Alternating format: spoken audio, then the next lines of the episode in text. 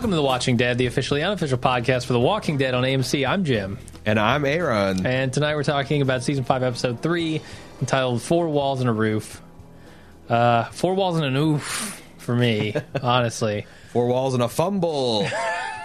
I, I don't know. So I watched it a second time, obviously, to get uh, another perspective on it, uh, another another chance to uh, figure out what I thought about it. And I I came down a little less harsh as I, I think I tend to to give it a little slack the second time through because I I kind of know what to expect and I I don't know it, it kind of harshes my critique on it a little bit. Yeah, I mean that's the thing. I did not not like this episode. Mm-hmm. I just think it easily could have been all the issues I had were solvable issues that they, you know. I, I'm not saying that I like this episode. I think there were some things to like. Uh, overall, I, I think they could have done a lot of stuff better. Um, and and their plan still doesn't make any fucking sense to me. That's what I'm saying. Like the ending was great. Mm-hmm. Uh, the resolution with you know Rick and company killing everybody was badass. Sure, Bob stuff, great. And the Bob stuff, uh, if you take my criticism of, I think that thing that, and no one took exception in the tons of email we got. No one said that we were wrong that that wouldn't be better at the tail end of last episode. So if you take okay. that criticism out, then the setup was not even that bad. Uh, actually, the setup was great. I thought the last two episodes have built towards this moment beautifully. I just feel like they. I, I don't know. I just I don't I don't get it. And we've got definitely uh, some con takes here. Mm-hmm. Some people defending Kirkman's remix style and the feedback. And that's fine. I mean, it's just my opinion. In my opinion, I don't mind remixing. I don't mind changing as long as it's better than what we got on a page. And it's one of those things where does Kirkman understand his own material? Does he understand the the point I thought he was making in the original comic as far as Rick's group versus this group. Yeah, yeah. And if so, did he weaken that position in the television show? It's obviously my opinion that he did. And that's the thing. Like I I just hate seeing someone get dressed up in a tuxedo and have a big giant spaghetti stain on their shirt. Yeah. It's like yeah, did you not see the spaghetti stain when you walked out the door? Did you not have time to hit it with some OxiClean? Did was the dry cleaner closed? What? Why did you show up with the spaghetti stain? That's what this episode was. It was. I fucking love spaghetti, man. Yeah, I mean, they clearly went to a want? lot of time and effort to to do a lot of things good on this episode, and yeah. uh, they they messed up. And that's the other thing is you got to understand. My conceit is that I really enjoy the survival aspects of the show and the uh, you know watching Rick's group do smart strategy and try different things. And mm-hmm. um, it annoys me when I'm taken out of that by things that like what the hell are they doing? You know? Yeah. Uh, uh there's well there's a fine line between what the hell are they doing and ooh what are they doing? And the other you thing know? is I also I I feel like that um, they had a lot of characters walking a fine line between chewing the scenery and effectively selling a particular madness or grief or rage or whatever. Mm-hmm. Uh, I think Andrew Lincoln did a great job. I think uh, uh, Lawrence Gilliard Jr. did a. I, I was scared, but he. I think he. I think he successfully walked a tight tightrope. Yeah. Seth Gilliam can do better. I did not buy and, and it's like I and, you know a lot of people send feedbacks like, well, you don't understand you know, this guy's. No, I understand the position he's in. I understand exactly. I understand yeah. the feeling that's on the page that I just mm-hmm. the performance itself didn't feel genuine to me, and I've seen this guy in the best television of all time, and I know what he's capable of. Second time through, it wasn't so bad for me. Really? Yeah, nah, it was still rough for me. Uh, I thought I thought it was uh, I thought it was better than the first time I saw it. See, Bob, Bob's is better because, yeah. like, a lot of times when I'm watching this, I'm like, you know, when we're watching your kid on stage and they're at a recital, and you're like, you know, you're kind of like, oh god, I don't know if they're going to nail this, and then you can relax yeah. when you know they did. Yeah, yeah. And that's what Bob's Bob's performance, Larry's Lawrence's performance was like that for me. The first time, I'm like, oh god, this he's he needs to bring it in a little bit. I'm not sure when is he going to go from the sobbing to the maniacal yeah. laughter. Second time through, I can just like, yeah, he nailed it. Sure. Uh, didn't uh, Father Gabriel's uh, played by Seth? I thought it's like when the guitar player swings the guitar around their back and starts playing behind their back. They're like, this is a tricky move. I don't know if they're going to be able to pull it off. But Yeah. then you realize it's fucking Jimi Hendrix, and yeah, Yeah. he is going to pull it off. But on the other hand, if they do that and they start missing chords, and- yeah, then it's a shit show. yeah, it's like why you're not you're not as good as you think you are, you buddy. should have just stuck to playing the guitar like Stay a in your lane, person. asshole. so yeah, I don't know. Um, and there's there's there's certainly room to disagree as far as comic book adaptations and Yeah, how yeah. faithfully got to be material. And I, you know, so We'll get there. The hopefully I can feedback, there's a lot of it. Mm-hmm. articulate my opinion well enough that uh, people at least understand where I'm coming from. Okay, sounds good. Let's get into the recap. Whoa, whoa, sir, whoa, whoa! You just slow your fucking roll. Oh, uh, first of all, so we got a contest. Our last contest winner uh, that has got a season four DVD or Blu-ray, their choice. Uh, their choice pop. Fu- I- I'm going to send you an email uh, after this podcast is over. But Nick Antonovich was our the winner of the final contest. Uh, I'll be contacting you through email with all your different choices. Uh, won some ScreenMonsters.com artwork, uh, which is some really awesome screen art. They got uh, really if you're looking to, to really nail your Daryl costume, they got you covered on his wings that you can stitch on to your vest. Uh, they got a lot of cool uh, walk, uh, Walking Dead inspired and horror theme inspired screen art. Uh, highly encourage you check out our buddy there, uh, Richard at ScreenMonsters.com, and uh, copy free copy of my book and a free Bald Move T-shirt. So that's the prize pack you got coming your way. Nick, congratulations. Secondly, uh, the writer and director. The director of this show is uh, Jeffrey F. January, which is his, this is his first time as director. He has been the assistant or second assistant director on a lot of Walking Dead and some other shows, but this is his first time as his his first directorial uh, debut.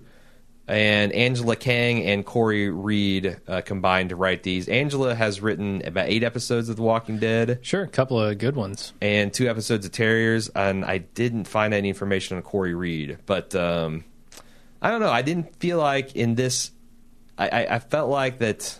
Maybe it is a writing problem, but I didn't feel like there was a lot of bad writing and bad direction. Although maybe arguably Seth could have used a couple more takes to really nail that. I, that's the other thing. I'm I'm having a hard time thinking a pro- professional director is watching the dailies and like, yeah, I really feel solid on the emotion of the scene, but you know, I don't. Like I said, second time through, I didn't think it was as bad. Uh, I thought it was, you know, good enough.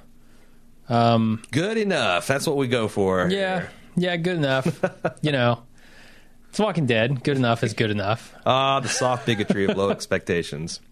Um, but I felt like there were just some communication problems, like Huh. w- with me as an audience member.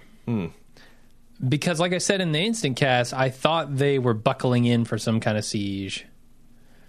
Didn't happen that way. Yeah. that was not at all what was intended. But that they made me think that. I don't know. Maybe their time, the, the time is a problem. They don't have enough time to block these shots when they're setting up the, the action scenes. Um, they get there and like, ooh, I'm not sure, you know, if, if this all makes sense logically, but they don't have enough time to reset to a different location or to plan something else out. Yeah. Uh, Well, let's get into the recap. I do 'Cause wanna say we that- could we could speculate on this stuff all day. yeah, okay, go ahead. Okay. Uh, and we'll talk more about this stuff when we get to it. So. If you're lucky. Uh, we start out with Gareth and company still eating Bob, just chowing down and g- going to town. I mean, there's one guy who looks like he's having a fucking orgasm eating Bob. I mean, his eyes are rolled back in his head. He looks like he's got this weird quivering lips. See, I It's kind of disturbing. I thought that they did a lot of interesting symbolism in this episode. Um, some of it's a little bacon gauntlet a little ham fisted.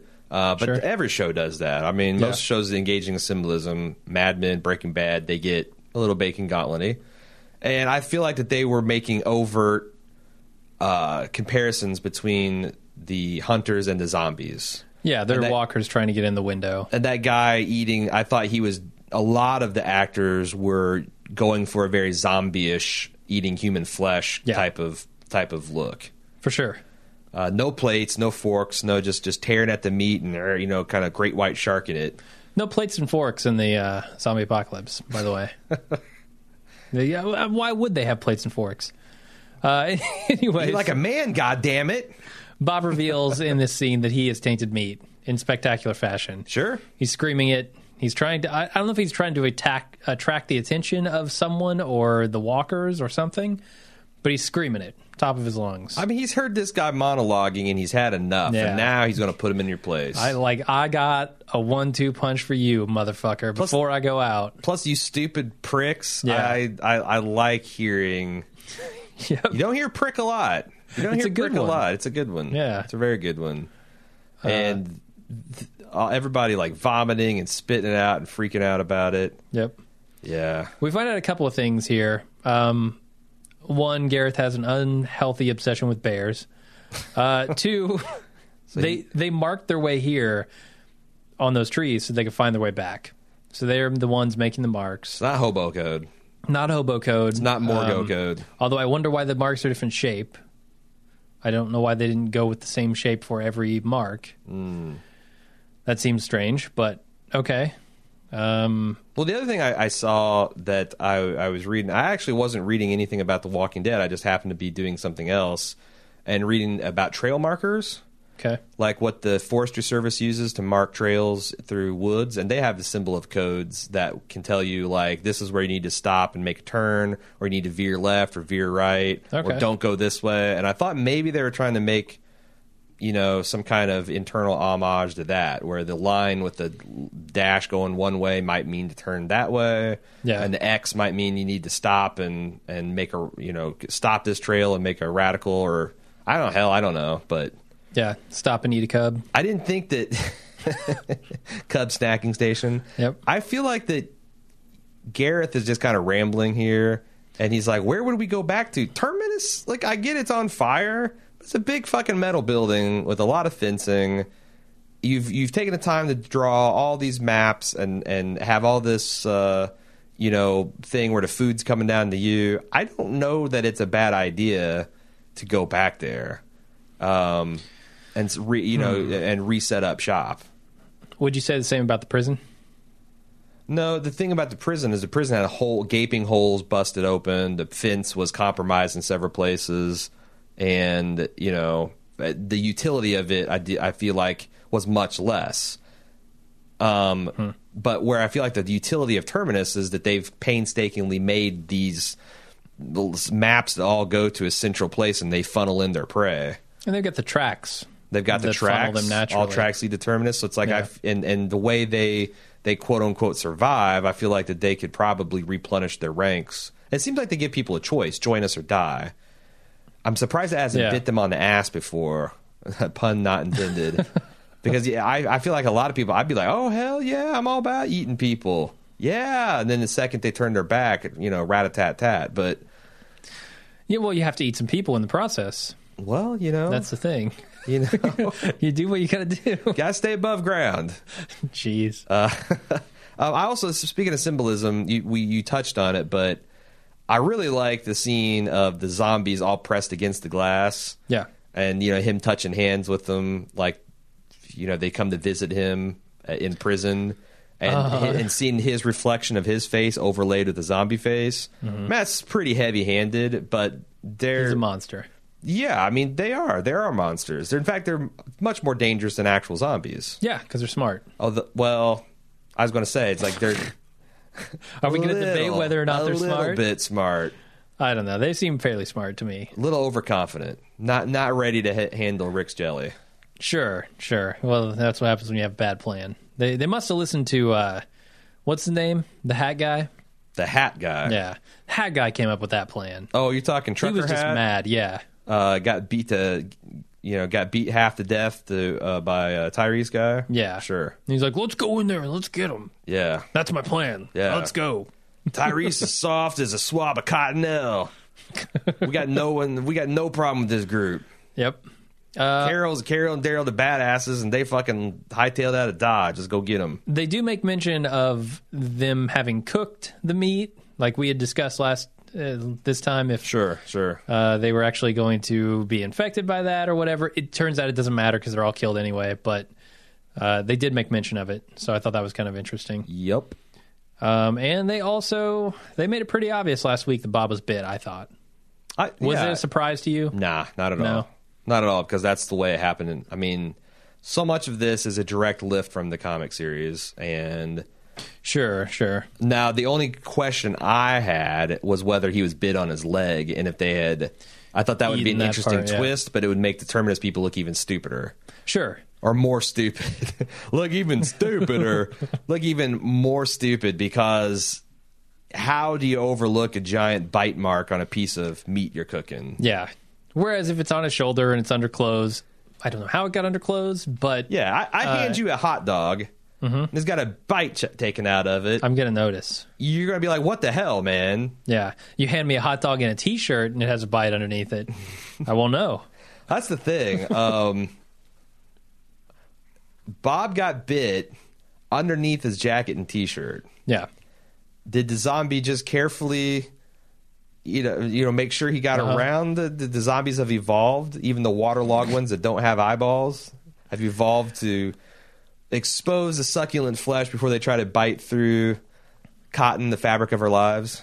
Apparently. Yeah. All right, all right, Just how it goes. and no blood seeping through that wound either. Uh uh Nope. Not that that shirt was clean, as as if it came off mom's laundry line. Yep. uh, anyway, so Sasha's outside by herself. She's searching for Bob. Of course, she's out there by herself. And she sees the marked tree, and then she almost gets eaten by some walkers before Tyrese grabs her from behind.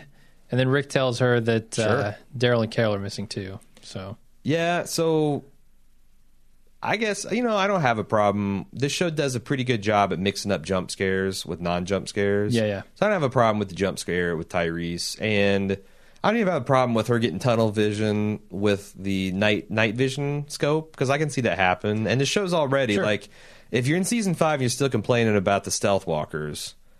Honestly, like I mean, you can make fun of them. I like to make fun of the stealth walkers. Yeah. the walkers that are completely silent until the camera focuses on them, and then.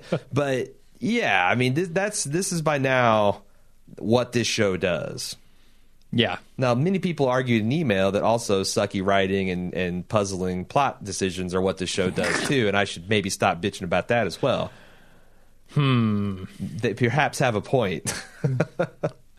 but uh, yeah, Uh, maybe, I feel like zo- stealth zombies are like you know explosions in outer space. It's technically Sure. correct that they you don't, would not hear them, and Mm-hmm. it's super silent.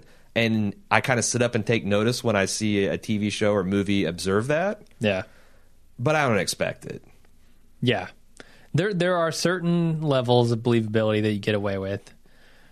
Uh, and terrible plans and stuff like that is just not part of that. Yeah, I mean, there's everybody's got a different suspension of disbelief going. Yeah. So they go uh, we're back inside the church. They're confronting Gabriel. Sasha goes up to him. She tries to get him to tell her what's going on and he's not having it. And then Rick breaks in uh, and he forces Gabriel to reveal his sins. Rick is apparently Gabriel's new god because he only confesses his sins to God.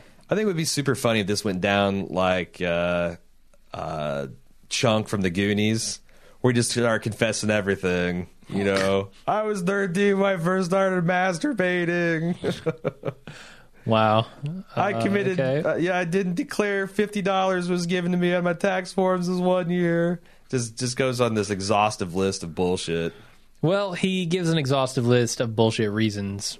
Uh, you know, it was he always locks the doors at night. I was. I'm. Wait. I, I was unclear Uh huh. Whether it was his general policy to lock the doors at night.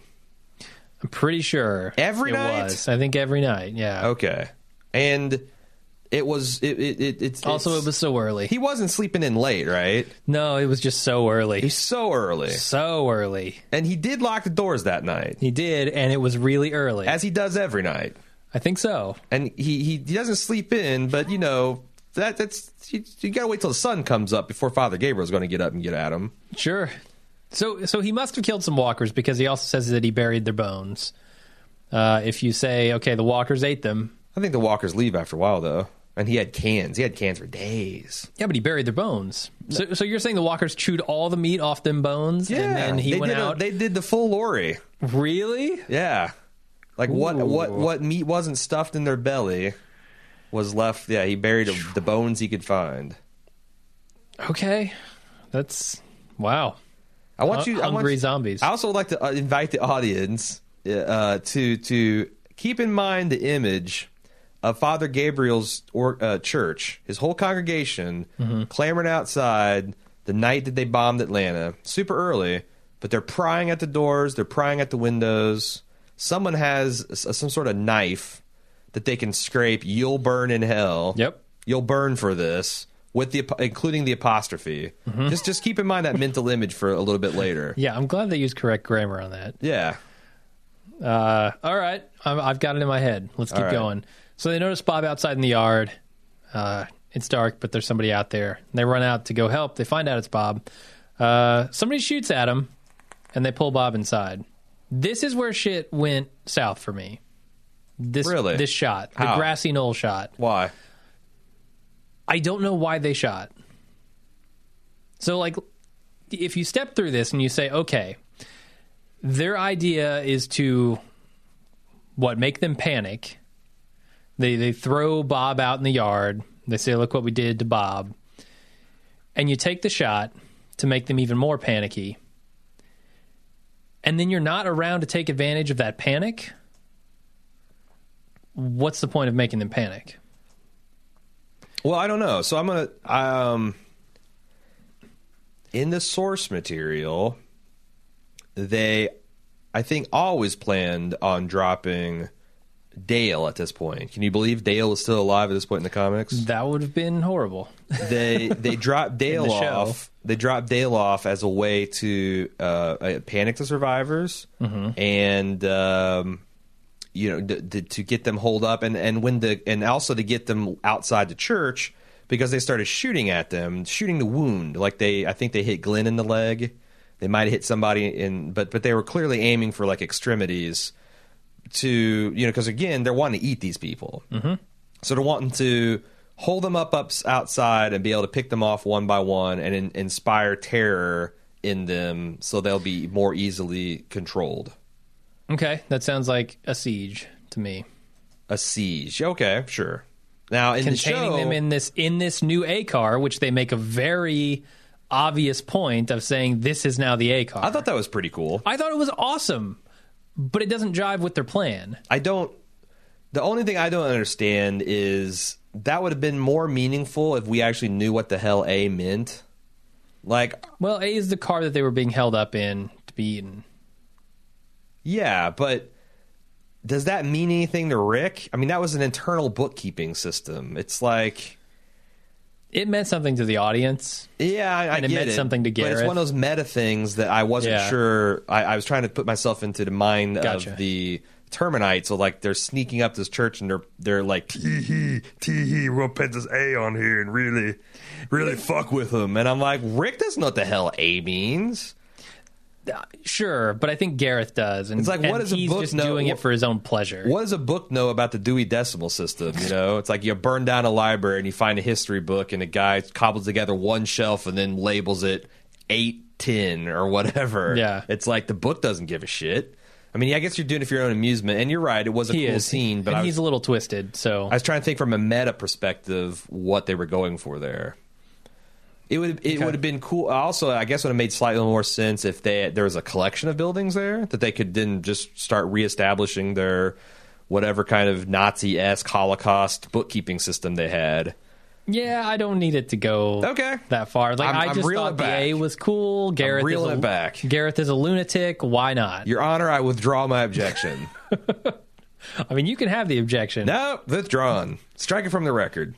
Uh, Jury disregard ever hearing that objection. So I get that their idea is to panic these people, and I get that their idea is to eat these people and not necessarily just kill them all. I still don't understand the purpose of letting them know that you're there, that you're right there, and then not following up on it. I. What do you mean by following up on it? So if their plan was actually to let all of the badasses out, uh, to go to their camp to try to sneak in behind them into the church and kill what these other six people, Yeah. why let them know that you're outside that building? But does Why that, not drop off Bob and say Bob will tell them where we are? Bob will like we will wait outside. not give away our position, wait until they leave for the camp, and then go in. Well, the other thing is, I was wondering if the Terminus people knew that they would know where they were at. Like, I guess Bob would have told him, you know, about Father Gabriel for whatever reason. Uh, And Maybe, but e so so if they don't know where they're at, the plan makes less sense. what do you mean? I, I guess I, I'm not following. To me, it's like you said, it's inspiring terror. So they come out and get their own, and then they start taking pot shots at them. I don't understand why Yeah. they shot zombies. I don't understand why they shot a zombie. Sure. That that didn't seem to make sense at all. Because if you're trying to inspire terror, shoot. You know, uh, thank you, thank you. I was going to shoot this guy. Thanks for getting that. I mean, shoot one of the survivors as they're trying to get their wounded. Here's the thing: the dropping Bob off at the front door already inspires terror. Yeah. That's the thing that inspires terror. The fact that they captured one of your guys, they cut off his leg, they ate it, and then they dropped him off in front of your door. That tells you that they're there. Okay. The shot is unnecessary, and I don't know why they would. Like, are they shooting that walker to preserve Rick? Because it looks like Rick had it handled anyway. Ooh, that actually could possibly be a valid reason because this is your meat. You Uh-huh. don't want the walker getting to you. I don't know. To me, it's like you sh- you shoot one of the guys. That's that. Yeah. Because because I you're trying to amp up the terror, like dropping off Bob and hey, we're eating this person and we ate him alive. That's terrifying. That is going to a level of terror. But then also putting a bullet in a couple of you is going to make you even more panicky. And it also puts a clock on it because are they going to stay in the church forever? Because they got a guy Mm-hmm. Shooting and getting and bled out. Is it going to weaken them? Are they going to get mad and and try to retaliate? That's I guess what I'm what I'm wondering about. And so I, I guess I didn't have. But it's weird because what if they hadn't all? What if the rest of them have not stayed behind in the church?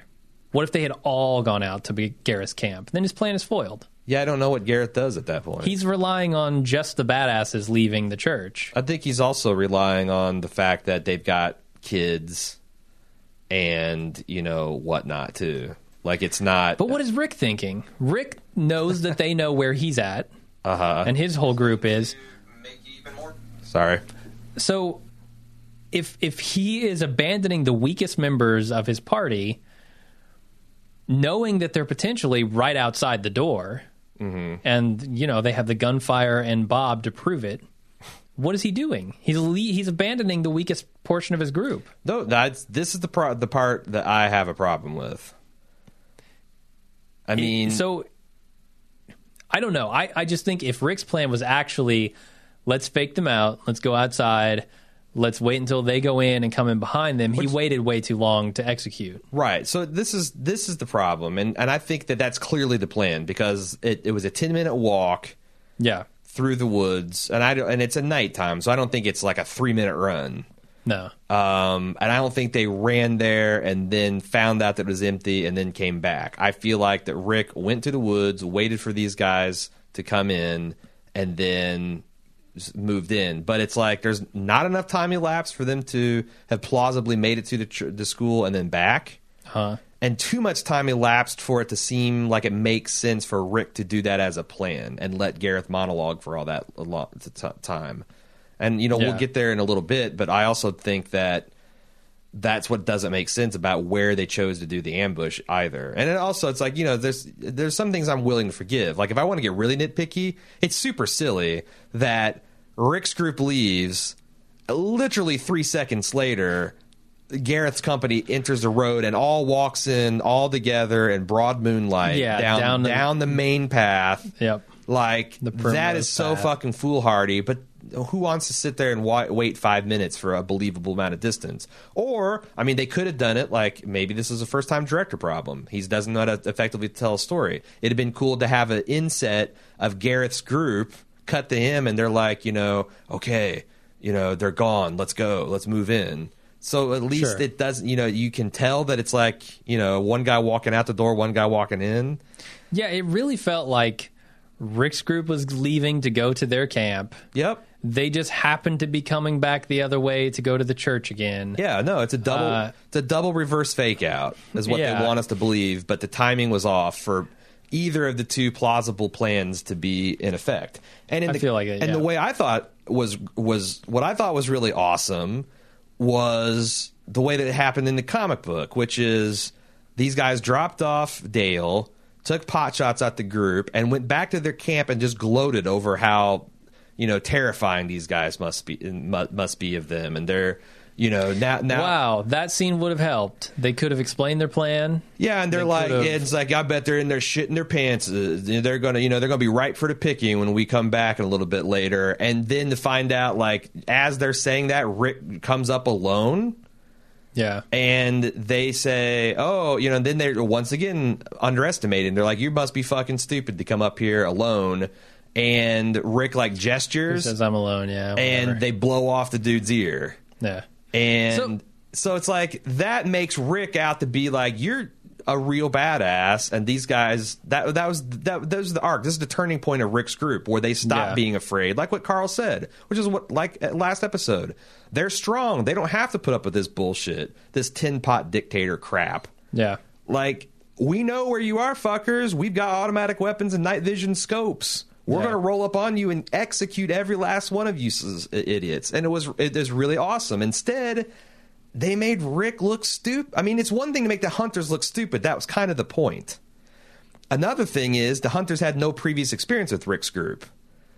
It kind of already didn't None of work. this really feels like it comes through on the screen. Like Yes. that scene with the hunters gloating Uh-huh. would have been great. yeah, Uh, I think they tried. Rick just giving a one-off line about how they probably think that they scared us Mm-hmm. doesn't have any weight. It doesn't affect me. right. It doesn't show me that yes, in fact, these cannibals think they've got the upper hand. Right. But also, it's just so it That's makes that's bad. the, yeah. the time and then the fact that they well i mean we're going to talk about this i'm sure when we get there but just not just the timing of this but the fact that you let them get into church and you let them spend tons of time and like what the hell was rick waiting for Like five, shots six, to be fired Ten minutes. I don't know. Yeah. you know so I, I don't know i again it's not just that it's different it's just different in ways that made rick's group look dumb and muted the impact which i thought we were getting which is rick's group is a force to be reckoned with rick's group is not going to fall victim to someone like the governor or these termites again Yeah. Yeah. Uh, I, I see what you're saying. All right, let's move on. Bob tells everyone what happened to Gareth, uh, or what happened with Gareth. You know, they bit bit into his leg a couple of times. Uh, Rick asks about Daryl and Carol, and Bob says that they drove off, and it's then he useful shows to him. find that out yeah Yeah, and then they shows him the bite. right Says it's not worth getting the the first aid kits because check this shit out. uh-huh Not good. Uh, but shoulder is a bad place to get bit. You, you can't it's cut the that worst. off. not really Yeah. the head is the worst place to be bit well, yeah. yeah Sure. but but shoulders right up there. torso. there. I mean, torso's right up there with head. torso yeah you can't do anything you can't tourniquet and cut off you're fucked Yeah, yeah.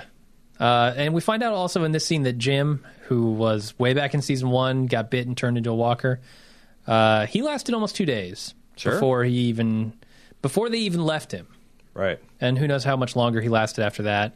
Uh, a lot of people were just complaining about how if Bob was bit, he would have turned immediately. Like the time span is too long. No, no, he had plenty of time. sure Plenty of time. if you want a, a gripping account retelling of of Jim's epic zombie fever dreams and how long it took to turn, you can check out my book that's available at book.baldmove.com. It's two ninety nine on Amazon. It's a full recap of season one with survival guides. Awesome. Do you like that? Book?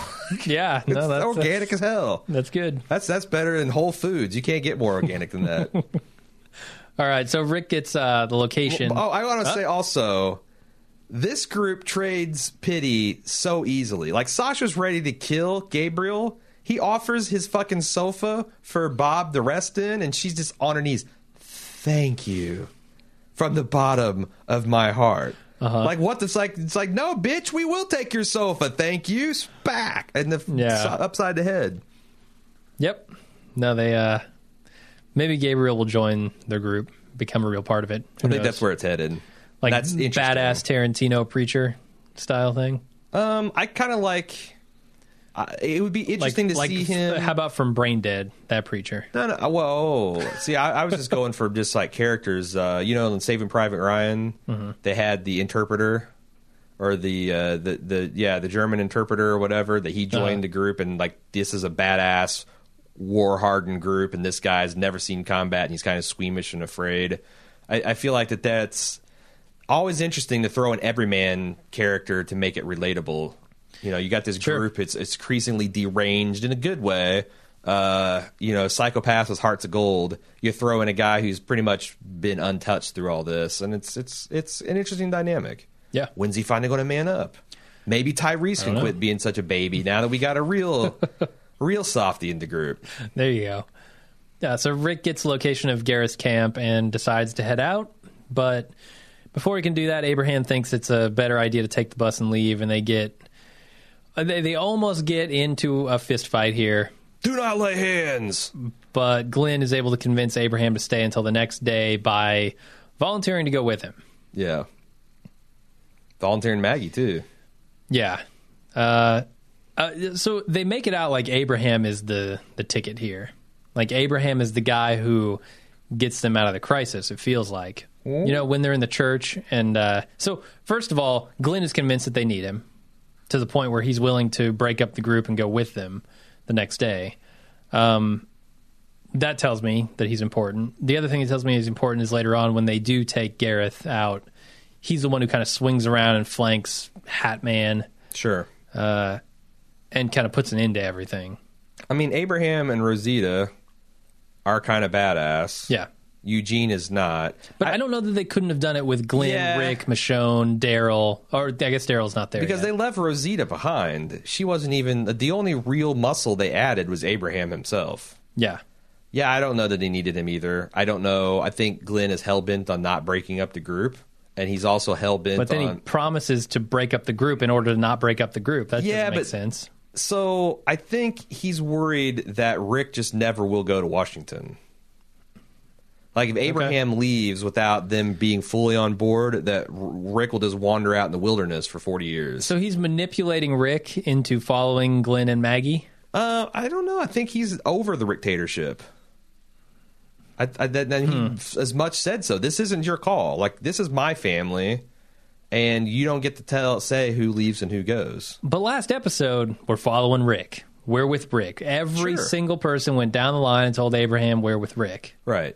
But things. I mean, I guess things have changed, and It felt to me like this was a ploy on Glenn's part to keep Abraham there and maybe buy them time to change his mind, but it didn't work out that way. well, and there's you know several feedbacks pe- of people wondering why did Abraham leave. Yeah. Like once He's the- very convinced about once, Eugene's. Once the mortal threat to Eugene is over, why can't you spare a day or two to wait for the people that did save your life and help save your life? I don't know. He's gung ho. Yeah. Gung ho. Um. Yeah, I think we can we can move on. Sure. Uh, Sasha tends to Bob while they talk about his bite, and he does. He plays a little bit more of the good apocalypse game. She doesn't want to not hearing it.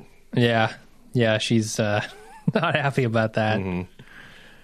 Uh, Bob says he he the, you know there's the end and the beginning of things, but he really likes the middle.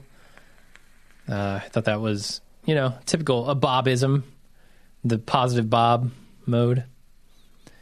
Uh, then we get Rick laying out the plans for taking out Gareth's camp, and then Sasha decides that she wants to go on the mission. Tyrese says that she should forgive Gareth instead. Oh, she's God. confused by this. Uh, so she leads him with a knife and heads out to kill. Uh, Here's Gareth the with the thing. group. I think Tyrese had the germ of a good point that wouldn't have made me piss blood when he's like, when Bob wakes up or when Bob is in pain or if Bob, it's Bob's time to go, he's going to want to look up and see your face. yeah, and that's worth more than revenge. Mm-hmm. But saying this, preaching this forgiveness of Gareth and all this shit, it just makes me want to punch him in the face. yeah. Tyrese has gone soft, way soft. It's not even. It's not even soft. It's. It's. Turned into a jellyfish. I mean, soft is still. Uh, it has some kind of substance. He's a vapor.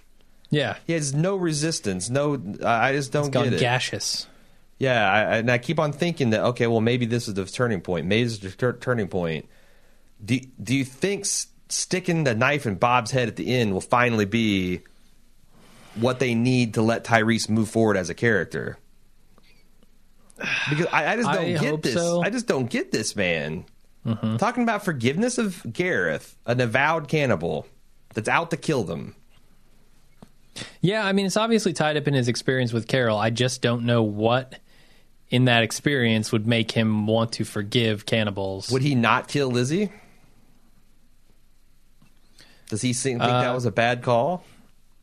from from what I gathered at the Walker Stalker panel, I don't think so. Like, I don't I don't think he thinks that was the wrong thing to do. But I don't know that his character would have been able to do it. Well, I, that's fine. I can buy that. And you know, him describing later on in the episode that uh, when Rick asks, you know, how was it for you getting away from or getting the terminus, he goes, "It killed me." Yeah. Clearly, it it it, ha- it it caused a big toll on him. I just thought that him preaching forgiveness for Gareth's crew was a bridge too far. Sure.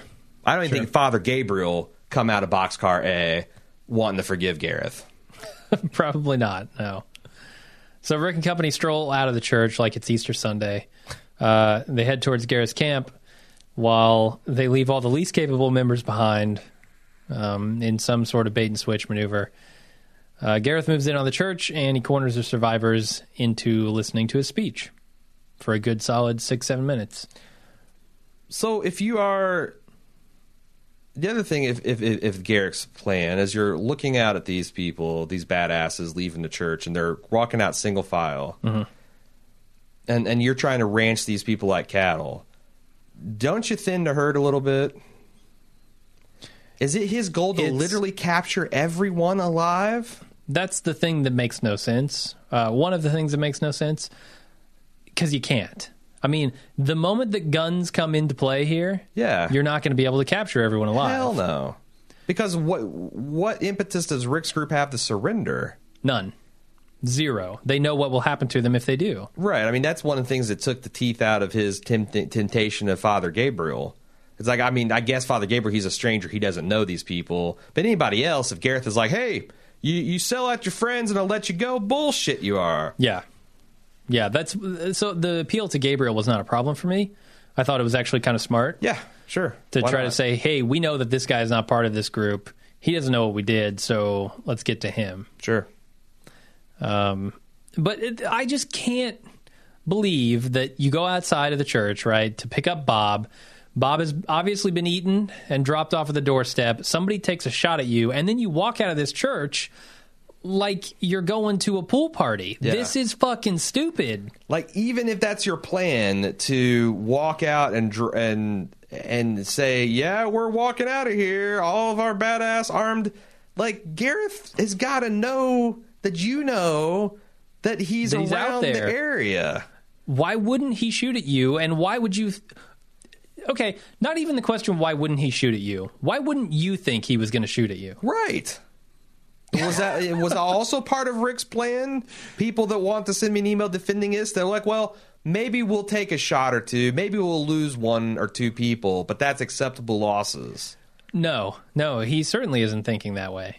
You know, There's no way. Again, and he's got night vision equipment. I feel like if I would have accepted, even though I think it's still risky, I would have bought them going out the back door of the church or mm-hmm. out a side window or something as Hollywood for this is sneaky. Yes. and I've got night vision equipment and I can scan the perimeter and and see what's going on and these guys don't they don't have that equipment mm-hmm. and I can get the upper hand I would have accepted that this plan literally makes no sense for anyone involved It makes no sense. You're absolutely right. It makes no sense from the other side either because Gareth strolls up to the church like he owns the place. right He knows they have night vision. He Right. knows they have rifles with scopes and silencers.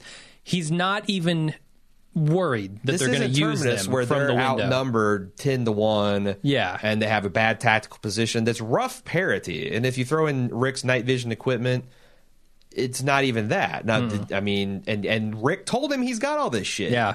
Yeah. So I, it, it's just really puzzling. It doesn't make No one is concerned for their lives in this scene. And No, it's, no, it's shocking to me. yeah, Uh, All right. So there's there's also the sign that Eugene looks at while they're uh, huddled in the church there. Oh, speaking Says of Eugene, stupidity is also a gift of God, but one mustn't misuse it. yes, writers of The Walking Dead. Um, Oh no! Um, do you think? I, I also thought it was really funny about Eugene and Abraham's like father son exchange. Like Eugene, let's get packed up and go. I I, I don't wanna now. Okay, Yeah. I thought that was really good. Again, Hilarious. Eugene, if God bless him, if we didn't have it, there'd be no humor in the show at all. yeah, you're right. So, um, Uh, th- but the real meaning of that sign is to not abuse people who are stupid, like to not take advantage of stupidity. sure. Uh, Although that's the thing, Rick's, Which- this would have played a lot better if Rick's group was also not being stupid and take advantage of the Terminites' overconfidence and stupidity. Sure. Uh, okay, so at the last moment, Rick comes in and he uh, blasts off Wait, wait, Gar- wait. Gareth's fingers. Wait, wait, we just, you're moving way too fast. I got way more pit, nits to pick. Oh boy! so, Father Gabriel's whole congregation outside, clamoring at the doors, prying at the windows and doors, Yep. can't get in. Yeah. Gareth's crew gets in with a fucking Bowie knife in three seconds. Yep. It's just they're in. Yeah. Gareth, I I think Father I think you could have got in that door with a credit card. Honestly, I think Gabriel's congregation might have wanted to die.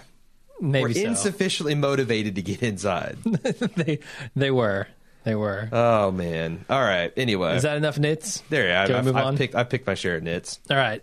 So uh, Rick comes in. He blasts Gareth's fingers off. Gareth begs for his life, and Rick kills him with the red machete, just like he said he would. And uh, the rest of the group then kills the Terminites. Yeah. And Tyrese and Gabriel look pretty shocked by this carnage. Oh, Glenn, uh, okay. Tyrese, fine. It's Yeah. stupid, annoying, but That it's- is his character It's at the his moment. character at the moment to be shocked. I think it's hilarious that he made sure to open the door wide so the only two kids in the whole thing could get a full, full, full view and full, out, and full sounds of all the butchery going on out there. But whatever, Father Gabriel, whatever. Yep. Glenn and Maggie, the fuck is wrong with you two? So I wonder if this plays into their act, their commitment to leave. So do are they actually disturbed by what they what they did here? The way the the savageness, the I don't know. the brutality with which Rick killed this guy. Their acting says yes. Maggie's cold reply to Gabriel saying, "This is the house of the Lord," uh, saying it's just Not four walls and a, a roof. yeah, Says no. So yeah, I mean, I guess what it is is like the people actively participating in the butchery, like they got their adrenaline running and all that.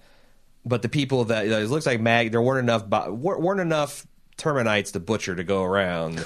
So Glenn and Maggie are just sitting watching this, and maybe it's just like, wow, this is fucked up. Mm-hmm. You can say this is fucked up while still genuinely uh, or generally uh, approving of the proceedings. I suppose so. I, I just wonder if it doesn't weigh into their decision to leave to actually so. go with Abraham the next Because day. Abraham's a butcher too. What the fuck? yeah, he goes in and kills some people. Yeah. And he looks like as at least as much as a loose cannon. I mean, it's the devil you know versus the devil you don't. Except for in this case, both devils are hacking at people with bladed weapons and beating them to death with blunt instruments. So, Sure. All right. Um, and that's the thing. There is no difference between Gareth and Rick, except for intent and motivation. Like they're just as vicious and and, and Yeah. ruthless. Yeah. It's just Rick wouldn't hurt innocent people. I feel like we talked about that either last episode or the instant cast. Yeah. One of the two. Yeah. Uh, sure. I'm with you there. He he will, however, so he will claim that he doesn't waste, want to waste any bullets, but he will shoot your fingers off. Well, I mean, you got to cow him into submission at first because they do have guns. Why? Just blast him in the head. Uh, but then you're wasting bullets. You take two No, bullets. you blasted his fingers off. Yeah. Instead, aim three inches to the Oh, right and take I his head off. You're right. I, yeah, I don't know. They wanted to do the red machete. Again, that made sense in the comic Yeah. context. It didn't make sense, and and the other and uh, there- so let's let's let's go back and talk about the tactics again. Like I said on the instant cast, because not everybody listens to full cast. Listen to the instant cast. Yeah. If Rick's plan was to lure these guys in, the ideal time to drop them was when they're all standing on the church porch. You Stuck between the church and them. You Yeah. go and, and you can even like people are like, well, what if what if the bullets go through the church? You know where bu- when bullets for sure go through church when you're at the one end of the church and the other guys are in front of the fucking door that has all your loved ones in it and you're shooting their heads. That's when bullets are for damn sure going to go through the church and maybe hit innocent people. You know when, where they're when not? you can't get crossfire if you outflank them at the side and you got them in a crossfire. Yeah. I mean, it's just, I and I thought so- ah, I don't know. I, it it drove me crazy. It still drives me crazy to think about it. And I, I just don't think there's any defense. But sure, there is. If they had shot them on the porch, Rick wouldn't be able to kill him with the red machete. Just like if he had shot him in the head instead of the fingers. Well, he could have shot him in Like, the ass, or like you know, I, I, yeah, you're right. You're right. It's that's what they wanted to do. They set out on this mission. Let's make you know, let's make Rick into Babe Ruth, and let's do this, regardless of any tactical problems. They still could have shot him, and, and Gareth could have been like gasping for breath on the porch, and Rick come and, sh- and finish him off. Sure. and it still would have been just as badass. I, I again, it's not my fault that they he Rick Babe Ruth his kill shot, and then the writers had to do everything to make it awesome. But and I understand there's a lot of people that had no problems with any of these things either. They're just watching it and they're not thinking about like why would they do that? Why did it? And I guess that's fine if you want to watch Walking Dead that way. Watch Walking Dead that way, right? Right. I don't care. I'm, I'm just saying I can't watch it that way. I know, man. I really can't. and I there's and, and there's that's the, It's not that's- schlocky enough is the problem. right Because I can get into B movie bullshit Sure. zombie stuff, but this is not supposed to be it. Yeah, and that's the other thing. Like I, you know, there were people that are wanting us to call bullshit on Carol's heroics at Terminus. I don't feel like Carol made stupid choices. No. Carol got lucky in a couple things, and Yeah. things lined up for her to be to, to, to be to succeed. But I wasn't at any point like, God, what is she trying to do? Oh, oh no, this what she knows about this Terminus place is is is should tell her that she shouldn't be doing that. Yeah, yeah. That's the thing that really drives me crazy. And I know everyone's different, but Yep. Uh, so in this scene, Michonne gets her sword back. That's kind of cool. sure. Do you Um, think Rick will tell her, tell Michonne Sword about all the cold hearted smack she talked about not missing her? Maybe. Hey, uh, you know, uh, it might not be my place to say, but Michonne says she did not miss you one bit, and I thought you should know that as a true friend.